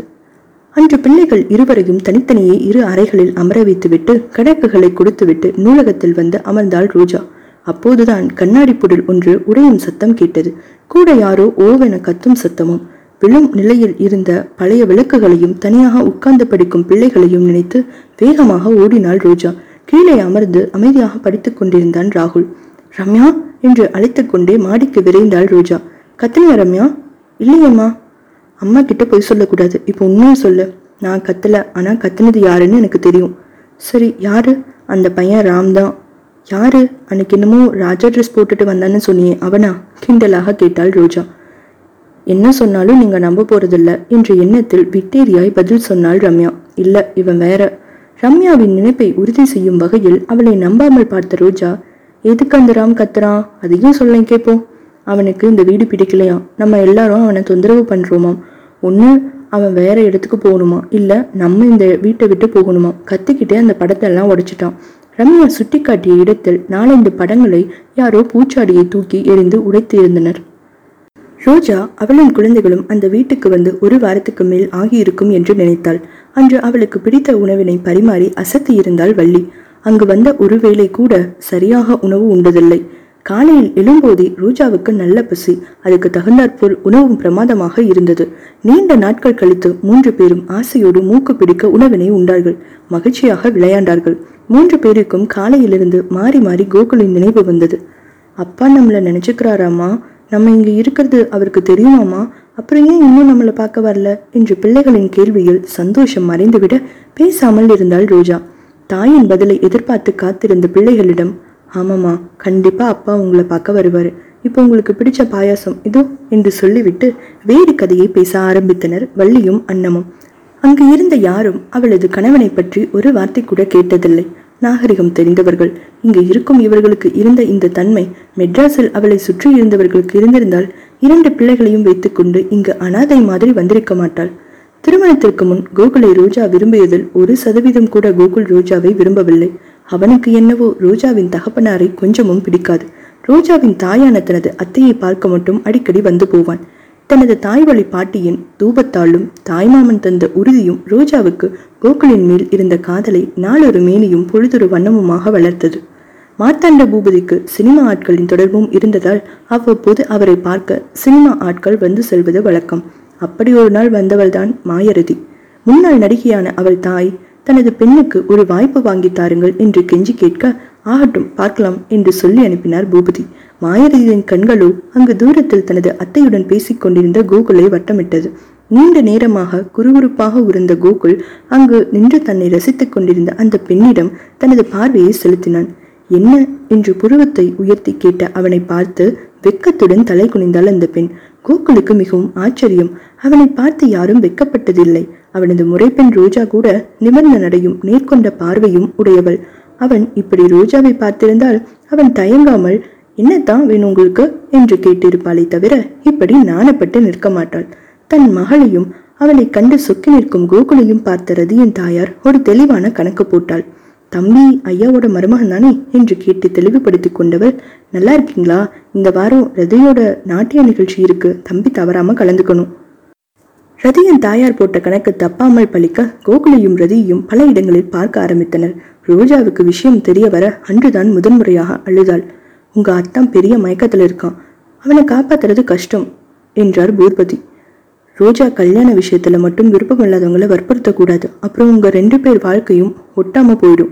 கோகுல் அவன் மனசுக்கு பிடிச்ச பொண்ணோட வாழட்டும் என்றாள் மீனாள். அவன் மனசுக்கு பிடிச்சது தங்கமா இருந்தா பரவாயில்லையே, நானே கல்யாணம் பண்ணி வச்சிருப்பேன், இது தகரமா இல்ல இருக்கு என்றார் பூபதி. இது அவன் வாழ்க்கை பிரச்சனை, அவன் தான் முடிவெடுக்கணும் என்றாள் மீனாள். அப்பா, நான் அத்தானை ரொம்ப விரும்புறேன்ப்பா, என்னால் அவரை விட்டுட்டு இருக்க முடியாது, எனக்கு எப்படியாவது அவரை கல்யாணம் பண்ணிவிங்கப்பா என்ற ரோஜாவின் உறுதியான பேச்சு அங்கு இறுதியாய் இருந்தது. மாயரதிக்கு ஹிந்தி படத்துக்கு அழைப்பு வர அவள் கோகுலை தவிர்க்க ஆரம்பித்தாள். வணக்க வலையில் இருந்த கோகுல் நோயாளியான தனது பாட்டியின் வார்த்தைக்கு கட்டப்பட்டு திருமணம் செய்ய சம்மதித்தான். ஆனால் ரோஜா வேண்டாம் என்றான். சொந்தத்தில் திருமணம் சரியில்லையாம். பிறக்கும் குழந்தைகளுக்கு குறைபாடு இருக்க வாய்ப்பு உள்ளதாம் மருத்துவர்கள் சொல்கிறார்களாம். இன்னும் ஏதேதோ சொன்னான். எப்படியோ கோகுலின் அப்பா சத்தியாகிரகம் செய்து ரோஜாவுக்கும் கோகுலுக்கும் திருமணம் செய்து வைத்தார். கோகுலின் மேற்படிப்புக்காக என்று காரணம் காட்டி இருவரையும் இங்கிலாந்து அனுப்பினர் பூபதி. திரும்புவதற்கு முன் தன் மகளிடம் தனியாக பேசியவர், ரோஜாமா, ரொம்ப கஷ்டப்பட்டு இந்த ஹிந்தி பட வாய்ப்பு வாங்கி தந்து அந்த ரதியை உன் புருஷன் கிட்ட இருந்து பிரிச்சிருக்கேன். இதுக்கு சொல்ல முப்பது லட்சம் செலவாச்சு. நீ போற இடத்துல புள்ளக்குட்டியோடு செட்டில் ஆயிடு. இந்த ரதியும் அவ அம்மாவும் மோசமானவங்க. அவங்களுக்கு தனியா இருபது லட்சம் வாங்கிட்டு தான் விட்டாங்க. அவங்களால உனக்கு எப்ப வேணும்னாலும் ஆபத்து வரலாம். மாப்பிள்ள மனசுல இடம் பிடிக்க முயற்சி பண்றதுதான் நீ அவங்ககிட்ட இருந்து தப்பிக்கிற ஒரே வழி. இங்கிலாந்து சென்றதும் பல்கலைக்கழகத்தில் மேற்படிப்பு செய்தான் கோகுல். வீட்டின் நிர்வாகத்தை பார்த்து கொண்டு பக்கத்தில் இருந்த ஒரு சாலிசிட்டர் அலுவலகத்தில் வேலையும் தேடிக்கொண்டாள் ரோஜா. ஒரு யுவராணியாக பலம் வந்தவள் இப்போது பாத்ரூம் கழுவுகிறாள். அவளுக்கு என்று இரண்டு வேலைக்காரர்களை அவள் தந்தை ஏற்பாடு செய்திருந்தது அவனுக்கு தெரியும். இது போன்ற சில செயல்களை அவன் ரோஜாவை மறுக்க காரணம், இன்றோ முதுகு ஓடிய வேலை பார்த்து வாங்கிய சம்பளத்தில் அவனுக்கு அழகான கிரே கலர் ஷூட் ஒன்று வாங்கி வந்தாள். இதுவரை அவளுக்கு ஒன்றுமே தான் வாங்கி தந்ததில்லை என்பது கோகுலின் மனதை உறுத்த அன்றே அவளை கடைக்கு அழைத்து சென்று ஒரு அழகான புடவை ஒன்றை வாங்கி தந்தான். லண்டனை பொறுத்தவரை சேலைகள் வாங்குவது ஒரு பெரிய விஷயம் இல்லை. என்ன, விலை கொஞ்சம் அதிகம், அவ்வளவுதான். பச்சை வண்ண புடவையில் தேவதையாக தோன்றியவளை ஆசையுடன் நெருங்கினான். மஞ்சள் கயிறு மேஜிக் கோகுலிடம் வேலை செய்ய ஆரம்பித்து விட்டது. நதி அங்கு கடலோடு சங்கமித்தது. ரதி போட்ட மாயமெல்லாம் மறைந்து போனது என்று தப்பு கணக்கு போட்டு குதூகலித்தது ரோஜாவின் காதல் மனது. சந்தோஷமாக சென்ற ரோஜாவின் வாழ்க்கையில் முதலில் புயல் வீச ஆரம்பித்தது ரம்யாவுக்கு மூச்சு திணறல் வந்தபோதுதான். சொந்தத்தில் கல்யாணம், அதனால் தான் வேண்டாம்னு சொன்னேன் என்று சொன்னவனை எப்படியோ சமாதானப்படுத்தி சென்ற வாழ்க்கையில் இரண்டாவதாய் பிறந்த ராகுலுக்கும் அதே பிரச்சனை இருக்க, இது பரம்பரை கோளாறுதான் என்று சொன்னது மருத்துவ உலகம். மாத்திரை தவறாது சாப்பிட்டால் நிலைமை கட்டுக்குள் இருக்கும் என்று விளக்கமும் சொன்னது. இது கோகுலின் கூற்றுக்கு இன்னமும் பலம் சேர்க்க அவனுக்கு ரோஜாவுக்கும் மனதளவில் விரிசல் விட ஆரம்பித்தது. அப்போதுதான் ரோஜா அந்த தப்பை செய்தாள். கோகுலின் வார்த்தையை ஏற்று இந்தியாவுக்கு வந்தாள். அப்போதுதான் மாயரதியும் மறுபடியும் அவர்களது வாழ்க்கையில் புகுந்தாள். தனது கவர்ச்சியை நம்பி போன மாயரதி போட்டி நிறைந்த ஹிந்தி பட உலகில் வெற்றி பெற முடியவில்லை. தமிழிலும் இருந்த இடத்தை கோட்டை விட்டுவிட்டாள். எனவே கவர்ச்சியான இரண்டாவது மூன்றாவது கதாநாயகியாக வில்லியாக நடிக்க ஆரம்பித்திருந்தாள். இந்நிலையில் ஒரு விழாவில் மறுபடியும் கோகுலை சந்தித்தாள். அவனது இப்போதைய பணமும் ஊரில் அவனுக்கு இருந்த மரியாதையும் அவளுக்கு மலைப்பை தந்தது. அம்மாவின் பேச்சை கேட்டு அவனை தவற விட்டு விட்டதை முட்டாள்தனமாக நினைத்தாள். கோகுலுடன் சேர்ந்து நின்று ரோஜாவை பார்த்து வெறுப்பாக இருந்தது. தன்னுடைய வாழ்வினை ரோஜா தட்டி பறித்து விட்டதாக எண்ணி பொறாமைப்பட்டாள். ரதி அவனை மணந்திருந்தால் கோகுலெங்கோ ஒரு குமாஸ்தாவாக இருந்திருப்பான் என்பதை அந்த முட்டாள் பெண் உணரவில்லை. எப்போதும் அறிவாளியுடன் யுத்தம் செய்வது பெருமையை கொடுக்கும். முட்டாள்கள் ஆபத்தானவர்கள். மாயிரதியும் அந்த கூட்டத்தினருள் ஒருத்தி. அவளது மூளை குறுக்கு வழியில் வேலை செய்தது. கோகுலை பின்தொடர்ந்து சென்று சந்தித்த அவள் தான் அவனை மறுத்ததற்கு ஒரு பெரிய காரணத்தை சொன்னாள். அது கோகுல் ரோஜாவை பிரிந்து மாயரதியை மணக்க நினைக்கும் அளவுக்கு சக்தி வாய்ந்ததாக இருந்தது.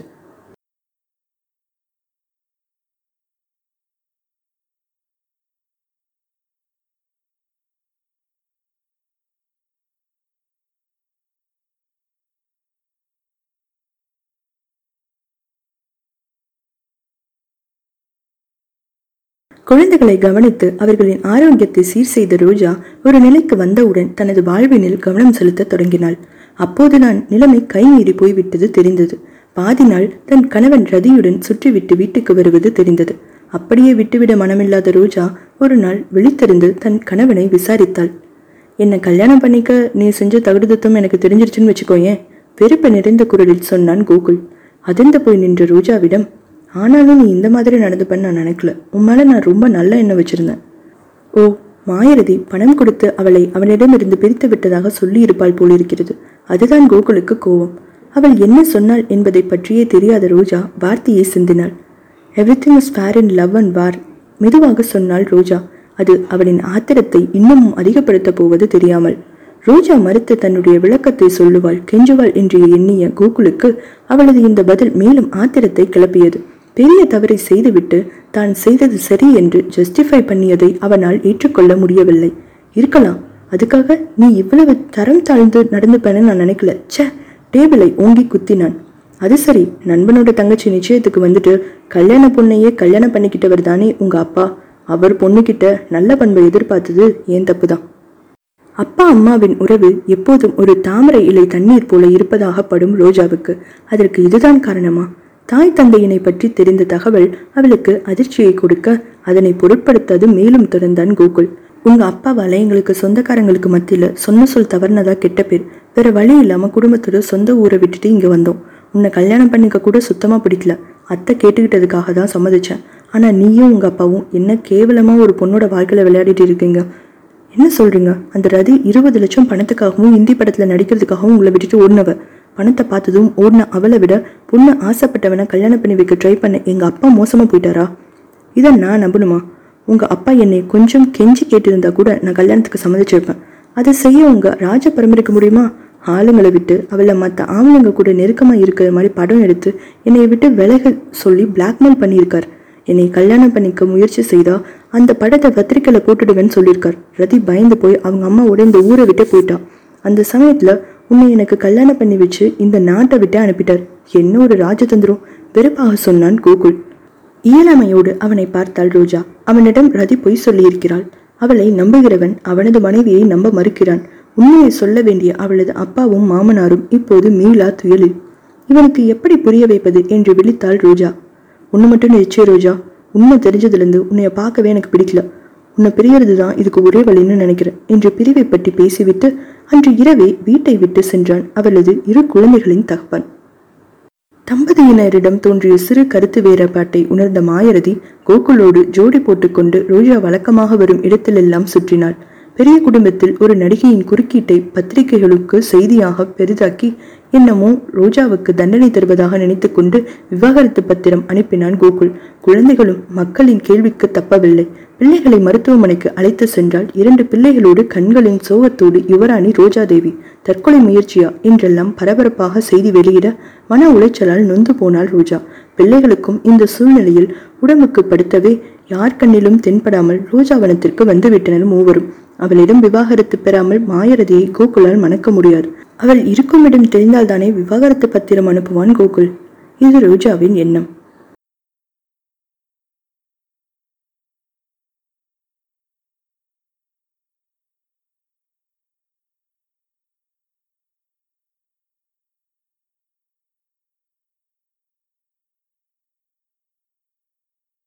குளியல் அறையில் குளித்துவிட்டு குழாயை மூடாமல் திறந்து வைத்து சென்ற குழந்தைகள் மேல் ரோஜாவுக்கு கோபம் வந்தது. அப்படி என்ன பொறுப்பில்லாதனும் திட்டிக்கொண்டே கட்டிலை பார்த்தவள் அங்கு ஜன்னலோரம் இருந்த ரம்யாவின் கட்டிலில் அவள் கழுத்தை கட்டிக்கொண்டு ராகுல் உறங்குவதை பார்த்தாள். ரெண்டு பேரும் இன்னும் எந்திரிக்கல. அப்ப பாத்ரூம் பைப்பை திறந்தது யார்? யோசிக்கும் போதே குளியல் அறை கதவு டமார் என்று சத்தத்துடன் சாத்தியது. குழாயை யாரோ திருவி விடும் சத்தமும் மெளிதான பாட்டு பாடும் சத்தமும் கூட கேட்டது. அம்மா என்ற ராகுலின் குரல் கவனத்தை கலைக்க, என்ன ராகுல், நீ ரம்யாவோட பெட்ல வந்து தூங்குற? ராத்திரி தூங்கும்போது யாரோ என்னை திட்டிட்டு கீழே தள்ளி விட்டுட்டாங்கம்மா. எனக்கு பயமா இருந்தது, அதனால்தான் அக்கா கிட்ட வந்து படுத்துக்கிட்டேன் என்றான். இதற்குள் எழுந்திருந்த ரம்யா, நான் நேத்தே சொன்னேன்ல, அது அவன் பெட்.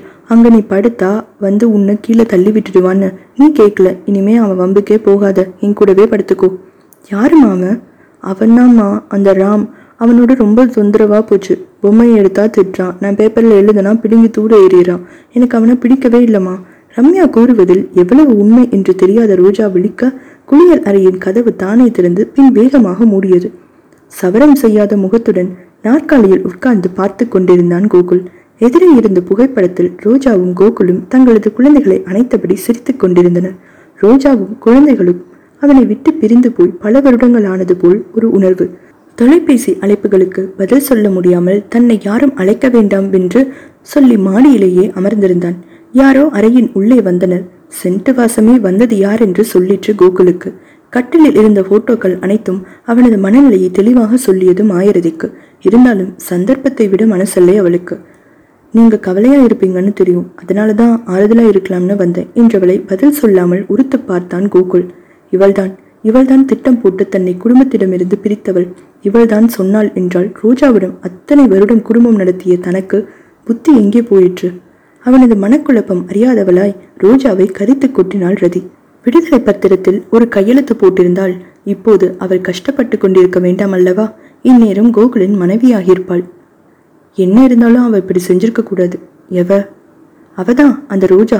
பாருங்க, இப்போ உங்களுக்கு எவ்வளவு கெட்ட பேரு, மனசு கஷ்டம். நம்ம வேணும்னா நம்ம கல்யாணத்துக்கு அப்புறம் மறுபடியும் லண்டனுக்கே போயிடலாம். இல்லாத கண்ணீரை துடைத்து கொண்டாள். ஒன்று புரிஞ்சுக்கோ, நீயெல்லாம் அவ இவன் பேசுகிற அளவு ரோஜா ஒன்றும் சீப்பா இல்லை. அவள் இன்னமும் என்னோட மனைவிதான், என் குழந்தைகளுக்கு அம்மா. ராஜா மார்த்தாண்ட பூபதியோட ஒரே பெண் யுவராணி ரோஜா தேவி தான். அவளை என் முன்னாடி மரியாதை இல்லாமல் பேசினா நடக்கிறதே வேற. இனிமே என்னை தேடிட்டு இங்கே வந்து நிற்காத.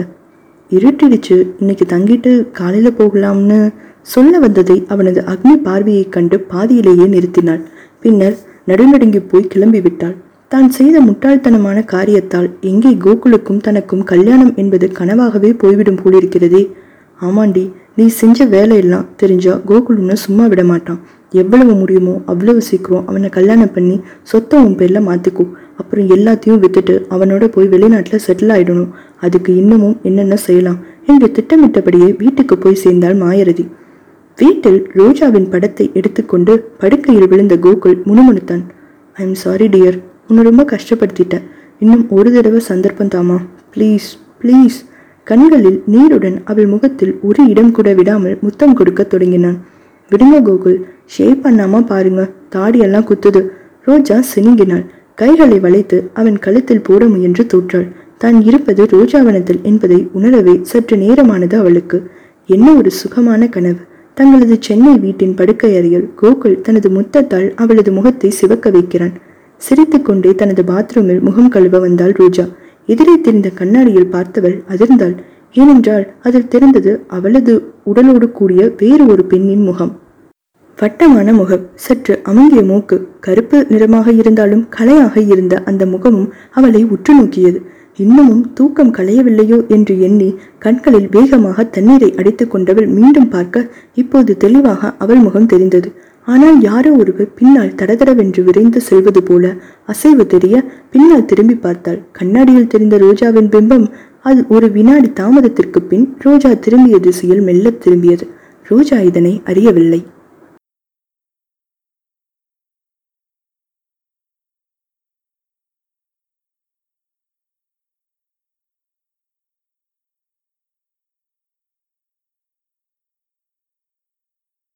ரோஜாவுக்கு அன்று ஒரு வித்தியாசமான அனுபவம் ஏற்பட்டது. அன்று இரவு அவள் படுக்கை அறையில் குப்புறப்படுத்தி இருந்தாள். யாரோ அந்த அறையில் நுழைவதை போல் இருந்தது. மெதுவாக இரண்டு குரல்கள் கேட்டது. ஆனால் யாரும் கண்ணுக்கு தெரியவில்லை. ஒரு பெண் குரல் ஏதோ தெளிவில்லாமல் சொன்னது. அதற்கு அந்த ஆண் குரல் சொன்னது, கவலைப்படாத, இந்த வீடு நம்மோடது. இங்கே வந்து நம்மளை தொந்தரவு பண்றவங்கள நாம ஓட ஓட விரட்டுவோம். அதன் பின் ரோஜாவின் முதுகில் ஏதோ பட்டதை போல இருந்தது. மறுகணம் அந்த இடத்தில் வலி தாங்க முடியவில்லை. யாரோ பழுக்க காய்ச்சியை கம்பியை வைத்து சூடு போட்டதை போல தாங்க முடியாமல் ஓவென்று அலறினாள் ரோஜா. பேசிக்கொண்டிருந்த குரல்கள் சட்டென்று நின்றது. பின் கதவை திறந்து கொண்டு யாரோ சிலர் வெளியேறினார்கள்.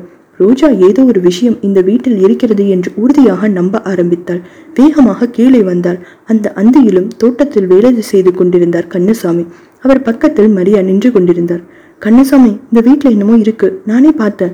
இருவரும் அவளை என்ன என்பது போல் பார்க்க, யாரும் என் ரூமுக்கு வந்தாங்க, என் முதுகில் பழுக்க காய்ச்சின கம்பியை வச்சு சூடு போட்ட மாதிரி இருந்தது, இன்னமும் எரியுது பாருங்க.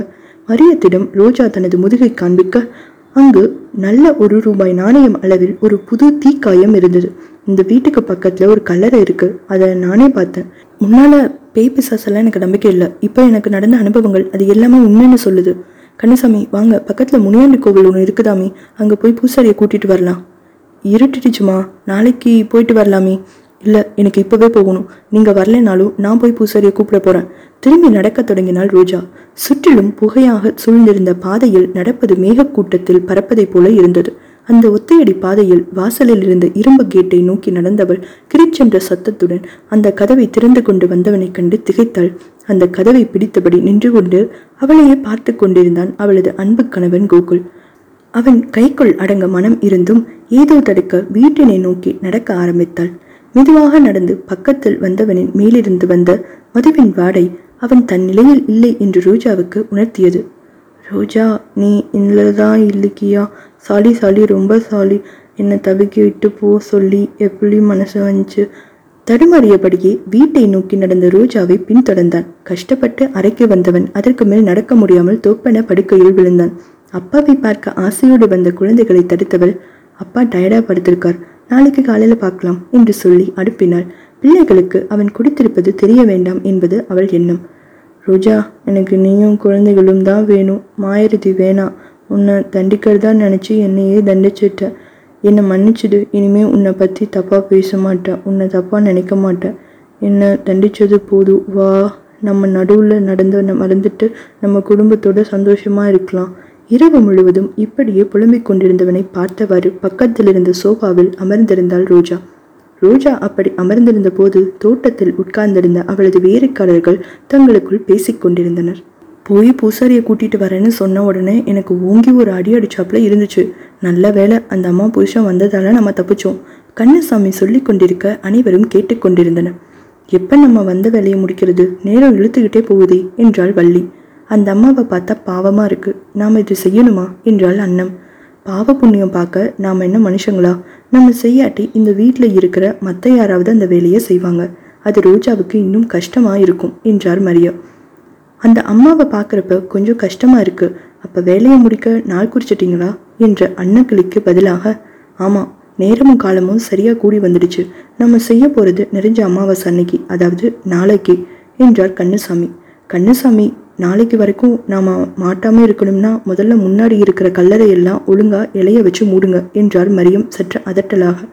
ம் ம் என்று சலித்து கொண்ட கண்ணசாமி அங்கே குவிந்திருந்த காய்ந்த இலைகளை பார்க்க, திடீரென்று அடித்த காற்று அந்த இலைகளை அள்ளி சென்று வெளியே தெரிந்த கல்லறைகளை அழகாக மூடியது.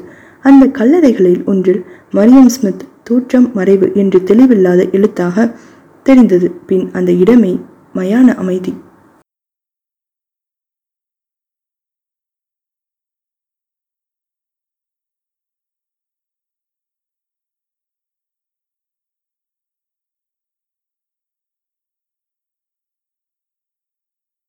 காலையில் கோகுல் அந்த வீட்டை விட்டு சென்றிருந்தான். அவனிடம் பேச வேண்டும் என்று எண்ணியிருந்த ரோஜாவுக்கு இது மிகவும் மன கஷ்டத்தை கொடுத்தது. பிள்ளைகள் அப்பா எங்கே என்று கேட்கும் கேள்விக்கு பதில் சொல்ல முடியாமல் அவர்களை ரெண்டு திட்டு திட்டி விளையாட அனுப்பினாள். அவளுக்கும் மனது கஷ்டமாக இருக்க நூலகத்துக்கு சென்று புத்தக அலமாரியை குடைய ஆரம்பித்தாள். எவ்வளவு நேரம் ஆனதோ அவளுக்கு தெரியாது. அங்கிருந்த பழைய செய்தித்தாள்கள் அவளது கவனத்தை கவர ஒவ்வொன்றாய் புரட்டி பார்க்க ஆரம்பித்தாள். தனக்கு ஒரு பெரிய பூகம்பம் அதில் ஒளிந்திருப்பதை அறியாமல். அந்த பழைய செய்தித்தாளில் நாலாம் பக்கத்தில் இருந்த ஒரு செய்தி அவளை அதிர்ச்சியடைய செய்தது. வெள்ளக்காவியிலிருந்து சற்று இறக்கத்தில், சரியாக சொல்ல போனால் ரோஜாவனத்தின் பின்பகுதியில் நடந்த நிலச்சரிவில் நான்கு பேர் மரணமடைந்தனர். அவர்களின் படமும் அதன் கீழே பேரும் அந்த பழுப்பேறிய பேப்பரில் அச்சாகி இருந்தது. அவை பின்வருமாறு: மிஸ்ஸஸ் மரியா ஸ்மித், வயது ஐம்பத்தி எட்டு, செவிலித்தாய், மிஷன் மருத்துவமனை. கண்ணசாமி, வயது அறுபத்தி ஐந்து, காவலாளி, மிஷன் மருத்துவமனை. அன்னக்கிளி, வயது முப்பத்தி மூன்று, வள்ளி, வயது இருபத்தி எட்டு, கிராமத்து பெண்மணி. மருத்துவமனையிலிருந்து பிரசவம் பார்க்க சென்ற மரியாவும் அவருக்கு துணையாக சென்ற கண்ணசாமியும் சாலையில் நடந்து வந்து கொண்டிருந்த அன்னமும் வள்ளியும் எதிர்பாராத மண்சரிவால் சம்பவ இடத்திலேயே பலியானார்கள். இந்த செய்தியை படித்த ரோஜா அதிர்ச்சியில் உறைந்தாள். இவ்வளவு நேரம் தான் பழகி கொண்டே இருந்தது மனிதர்களுடைய நிலையா? தன் பிள்ளைகள் நினைவுக்கு வர கீழ்த்தளத்தின் ஒரு மூலையில் இருந்த நூலகத்தை விட்டு புயலென வெளியே வந்தாள். ரம்யா, ராகுல், எங்க இருக்கீங்க என்று கத்திக்கொண்டே வெளிவந்தவள் அந்த வீட்டில் ஏதோ ஒரு வித்தியாசமான சூழ்நிலை இருப்பதை உணரவில்லை. வீட்டின் வெளியே பனிமூட்டம் தரை தெரியாது நாலாபுறமும் மூடி கிடந்தது. அமாவாசை இருட்டு மாலை அப்போதுதான் ஆரம்பித்திருந்தது. அத்துடன் விரைவில் மழை வருவதற்கான அறிகுறியாய் மின்னல் மின்னி மறைந்தது. சரக் சரக்கென சருகுகள் மிதிப்படும் ஓசையில் திரும்பினாள் ரோஜா. அவளை நோக்கி வந்து கொண்டிருந்தனர் மரியா, கண்ணசாமி, அன்னம், வள்ளி நால்வரும். தன் கையில் கிடைத்ததை தூக்கி தூக்கி அவர்கள் மேல் எரிந்தாள் ரோஜா. யார் நீங்க? ஏன் என்னையும் என் பிள்ளைங்களையும் தொந்தரவு பண்றீங்க? எங்களை விட்டுட்டு போயிடுங்க என்று கதறிக்கொண்டே வீட்டினுள் நுழைந்து கதவை சாத்தினாள். அடைமழையுடன் வீசிய காற்று அந்த பகுதியையே உலுக்கியது. ஓடி சமையல் ரூமுக்கு போனவள் கத்தி ஏதாவது இருக்கிறதா என்று தேட பூட்டியிருந்த கதவினை துளைத்து கொண்டு வந்தனர் நால்வரும். சிரித்து கொண்டே சொன்னார் கண்ணசாமி. என்ன ரோஜா, கத்திய தேடுறியே? பத்து வருஷம் முன்னாடியே செத்த எங்களை மறுபடியும் கத்தியால குத்தி கொலை பண்ண நினைக்கிற நீ புத்திசாலியா இல்லை முட்டாளா? சொல்லுங்க, எங்க என் பிள்ளைங்க? என்ன செஞ்சீங்க என் பிள்ளைங்கள என்று காட்டுத்தனமாக கத்தினாள். என்ன செஞ்சோமா? நாங்க ஒன்றும் செய்யலை, செய்யவும் மாட்டோம். ஆனா அவங்க கிட்ட இருந்து உன் பிள்ளைங்களை காப்பாற்ற உன்னால மட்டும்தான் முடியும். அதுக்கு இதுதான் சரியான நேரம், போ போய் காப்பாத்து என்றார் மரியா. அம்மா, மாடியில் அவர்களின் அறையிலிருந்து பீரிட்டனர் பிள்ளைகள். வேக வேகமாக மாடிக்கு கதறியபடியே பறந்து சென்றாள் ரோஜா. அங்கே மாடியில் அவள் தங்கியிருக்கும் அறையில் நான்கைந்து பேர் இருந்தனர். ரோஜா வயதில் ஒரு பெண். அவள்தான் அன்று ரோஜா பாத்ரூமில் பார்த்த உருவம். அவளது கையை இருக்க பற்றி கொண்டு ஒரு ஆண். அவன் அவளுக்கு நன்கு அறிமுகமானவன். ஆம், நினைவுக்கு வந்துவிட்டது. ரோஜாவனத்தை ரொம்ப காலமாக விலக்கி கேட்டுக் கொண்டிருந்தவன். அவளது மறு கையை பிடித்தபடி ஒரு சிறுவன். ரோஜா மாடிப்படியில் இறங்கிக் கொண்டிருந்த போது அவள் உள்ளே புகுந்து சென்றவன். மேலும் இரு தடியன்கள். அதில் ஒரு தடியன் பூசாரியைப் போல உடையணிந்திருந்தான். கோலம் போட்டு அதனை சுற்றிலும் பூக்கள் இருந்தது. ஒரு கோழி அறுத்து வழி கொடுக்கப்பட்டு இருந்தது. மந்திரத்தை உச்சரித்தவன். எதிரே மூன்று மாவு பொம்மைகள். ஒன்று பெரியது, மற்றவை இரண்டும் சிறியவை. ஆத்தா காரிய கட்டின கயிறு அவுறப்போகுது, அது முழுசா அவுறதுக்கு முன்னாடி சின்னதுங்க ரெண்டையும் அடக்கிடுவோம், அப்புறம் இவங்களை காட்டி மிரட்டியே அம்மா காரிய ஒரு வழி பண்ணிடலாம் என்று சொல்லியபடியே அருகில் இருந்த ஊசியை எடுத்து அந்த பொம்மைகளின் மேல் குத்தினான் அந்த மந்திரவாதி. அம்மா வலிக்குதுமா என்று கத்திய தனது குழந்தைகளை பார்த்து வெறி கொண்டவள், ஏய் என்ன தைரியம்டா உனக்கு, என் பிள்ளைங்களை கட்டி வச்சிருக்க என்று கத்தியபடியே சூறாவளியாய் சுழன்றாள். அங்கிருந்த பூஜை சாமான்களும் பூக்களும் சுழன்று சுழன்று மூளைக்கு ஒன்றாய் பறந்தது. இதனை எதிர்பார்க்காத அனைவரும் அலறி அடித்தபடியே ஆளுக்கு ஒரு மூளைக்கு ஓடினர். எங்கிருந்துதான் அவளுக்கு அவ்வளவு பலம் வந்தது என்றே தெரியவில்லை. உன் பலம் தெரியாம மோதிட்டோம், எங்களை விட்டுட்டு இனிமே உன் வழிக்கே நாங்க வரமாட்டோம். ரோஜா அவன் கழுத்தை பற்றி இருக்க தடுக்க முடியாமல் மூச்சு வாங்கியபடி சொன்னான் அந்த மந்திரவாதி. இனிமே இந்த மாதிரி பூஜை கீஜன்னு சொல்லிட்டு ரோஜாவை நம்ம பக்கம் வந்த அப்புறம் உடம்புல இருந்து உயிரை எடுத்துடுவேன். ராணியாய் மாறி அடித்தொண்டையில் உருமினாள். வரவே மாட்டேன் தாயே, நான் மட்டும் இல்லை, எங்கள் ஆளுங்க யாரும் இந்த வீட்டுக்குள்ளேயே நுழைய மாட்டோம், இது சத்தியம். தரையில் மும்முறை அடித்து சத்தியம் செய்தவன் அலறி அடித்து கொண்டு ஓடினான். நடந்தவை அனைத்திற்கும் ரோஜாவுக்கு காரணம் தெரிந்துவிட்டது. அவள் முகத்தில் இருந்த சோகமும் இருளும் மறைந்தது. பளிச்சென்று அந்த இடமே வெளிச்சமானதை போல் இருந்தது ரோஜாவுக்கு.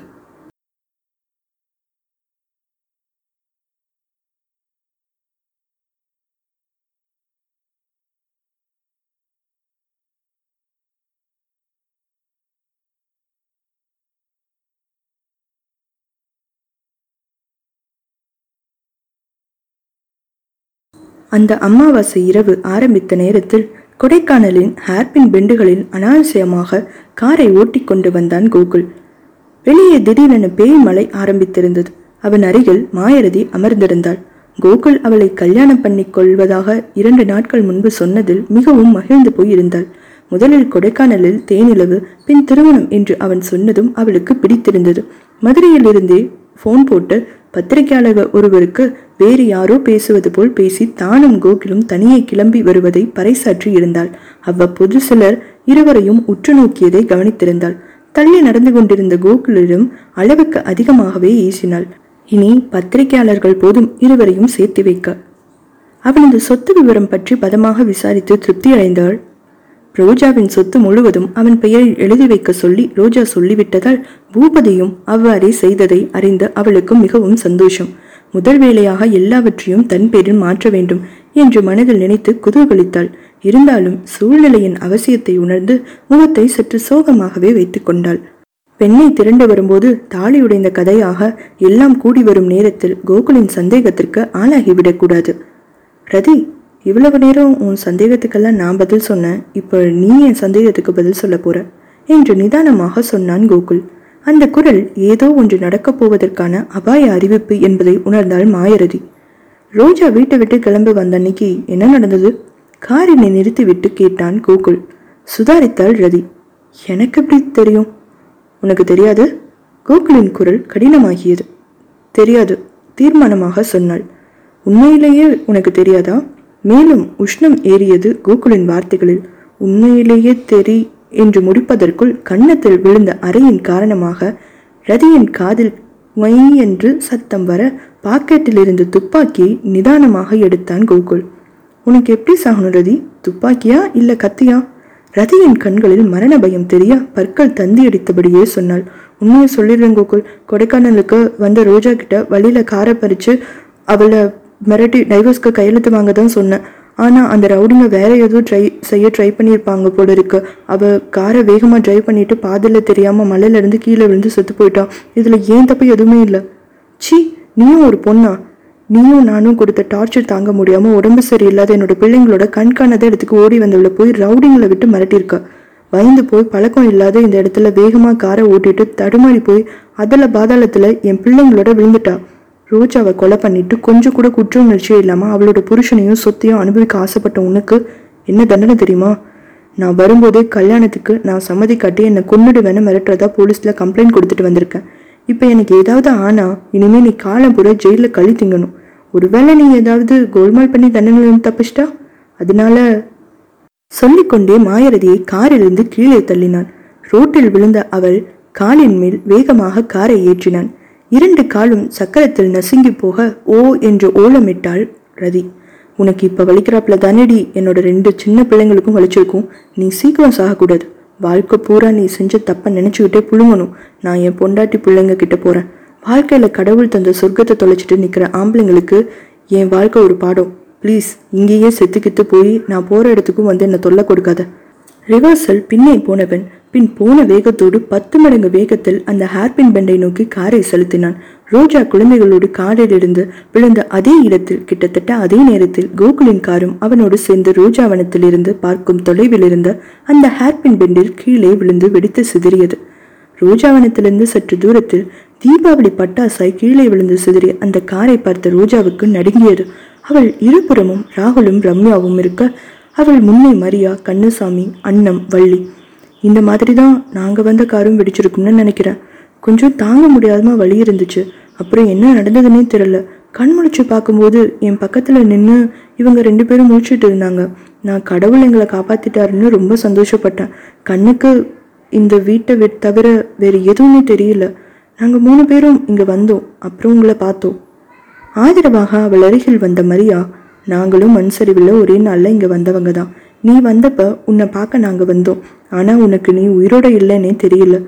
இது வழக்கம்தான். நிறைய பேர் தாங்க செத்துட்டது தெரியாமல் வழக்கமாக செய்கிற வேலைங்க எல்லாத்தையும் செய்வாங்க.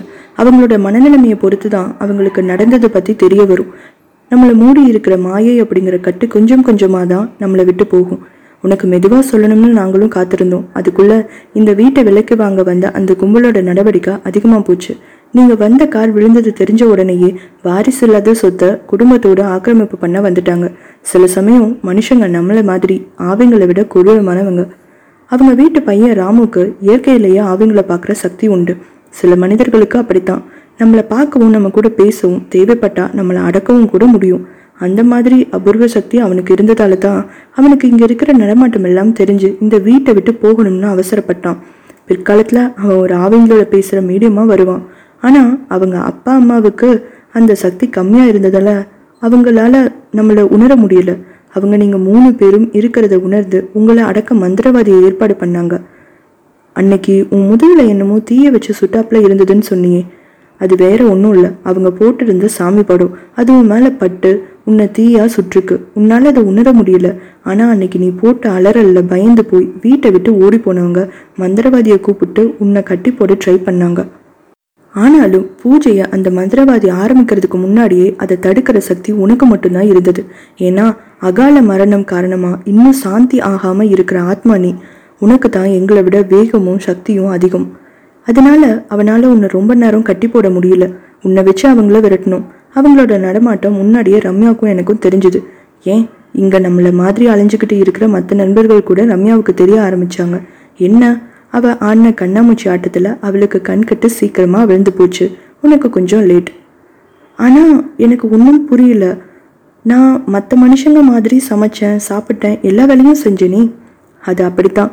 தொட்டில் பழக்கம் சில சமயம் சுடுகாடு தாண்டி கூட வரும். நீ ஏன் சமைச்ச?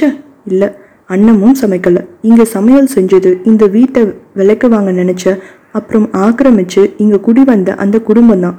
நீ சுத்தம் பண்ணி வச்சுட்டு போன உங்கள் அறைகளை யூஸ் பண்ணது, தினமும் சமையல் செஞ்சது, ராகுல் பெட்டில் படுத்து தூங்குனது எல்லாமே அவங்க தான். நல்லா யோசிச்சுப்பாரு. நீ தினமும் சாப்பிட்டது ஒரு கனவு போல தான் தோணும். மற்றபடி நீ ஒழுங்கா சப்பு கொட்டி இங்கே உட்காந்து சாப்பிட்டது உனக்கு வீட்டில் படைத்த பத்தாம் நாள் சாப்பாட்டு தான். அன்னைக்கு தான் உனக்கு உண்மையிலேயே பசி. அது வரைக்கும் தாகம் மட்டும்தான். எனக்கும் குழந்தைகளுக்கும் மாத்திரை எதுவும் தேவையில்லாமல் அவங்களோட மூச்சு திணறலும் என்னோட தலைவலியும் போனது அதனால தானா? அப்போ நானும் என் பிள்ளைங்களும் உயிரோடு இல்லையா? நான் பேய்னு நினச்சி பயந்தவங்க தான் உண்மையிலேயே மனுஷங்களா? என்னோட கோகுலை விட்டு நான் நிஜமாவே பிரிஞ்சு ரொம்ப தூரம் வந்துட்டேனா? கோகுல் வீட்டில் என் ஃபோட்டோவுக்கு முத்தம் கொடுத்தாப்புல தோணுது. எங்களுக்கு பிடிச்ச சாப்பாட்டை அம்மா அழுதுகிட்டே சமைச்ச மாதிரி தோணுது. கோகுல் சாப்பாடு வேண்டாம்னு சொல்லிட்டு அழுதுது. நான் கோகுல் கணத்துலேருந்து வழியிற கண்ணீரை தொடச்சது எல்லாம் கண்டிப்பாக என்னோட கனவு இல்லை. அப்போ அன்னைக்கு ரதி மேலே கோபத்தோடு பார்த்தப்போ ஒவ்வொரு தட்டாக உடைஞ்சதுக்கு காரணம் என்னோட கோபம்தானா? அந்த அமானுஷமான சக்தி கடைசியில் நான் தானா? யோசித்து பார்த்த ரோஜா புரிந்து விட்டதற்கு அடையாளமாக தலையாட்டினாள். மெளிதாக சிரித்தனர் அனைவரும். காலம் இப்படித்தான். நாம் கடவுளை அடையிற வரைக்கும் இந்த இடம் நமக்கு புகழிடும். இங்கே நம்மளை மாதிரி நிறைய பேர் வருவாங்க, மனுஷங்களும் வருவாங்க. சில பேர் நம்ம கண்ணுக்கு தெரிவாங்க, சில பேர் தெரிய மாட்டாங்க. அவங்க பாட்டுக்கு அவங்க வேலையை பார்க்கட்டும், நம்ம பாட்டுக்கு நம்ம வேலையை பார்க்கலாம். சரியா ராகுல்? சிரித்து கொண்டே கேட்டாள் வள்ளி. நானும் உங்கள் கூட சேர்ந்துக்கலாமா என்று குரல் கேட்டு திரும்பினர் அனைவரும். அங்கே கோகுல் ரோஜா அவனுக்கு முதன் முதலில் வாங்கி தந்த சாம்பல் நிற ஷூட்டை போட்டுக்கொண்டு நின்று கொண்டிருந்தான். ரோஜா, நான் தப்பு செஞ்சுட்டேன். நீயும் ராகுல் ரம்யாவும் என்னை மன்னிக்கணும். என்னால் தான் உங்களுக்கு இவ்வளோ கஷ்டம். நான் மட்டும் ஒழுங்காக இருந்திருந்தா நம்ம உயிரோட சந்தோஷமாக இருந்திருக்கலாம். நீ இருக்கிறத நான் நேற்று ராத்திரி இங்கே வந்தப்பையே உணர்ந்தேன். ஆனால் உங்ககிட்ட நான் வர்றதுக்கு முன்னாடியே செய்ய வேண்டிய சில வேலைகளும் கொடுக்க வேண்டிய சில தண்டனைகளும் இருந்தது. எல்லாத்தையும் முடிச்சுட்டு வந்துட்டேன். நான் இன்னும் ராமந்தா ரோஜா. என்னோடய சீதையை கஷ்டப்படுத்தினதுக்கு தண்டனையாக இப்போ தான் தீ குளித்தேன். அப்போ இப்போ கீழே விழுந்த அந்த காரில் இருந்தது என்ன செய்கிறது? ரோஜாவுக்கு வாக்கப்பட்டா ரோஜாவனத்துக்கு வந்துதானே ஆகணும். என்னையும் ஏற்றுக்குவியா? தங்களது தந்தையிடம் ஓடி சென்றனர் குழந்தைகள் இருவரும். தன்னுடைய ராமனை நோக்கி சீதையும் சென்றாள்.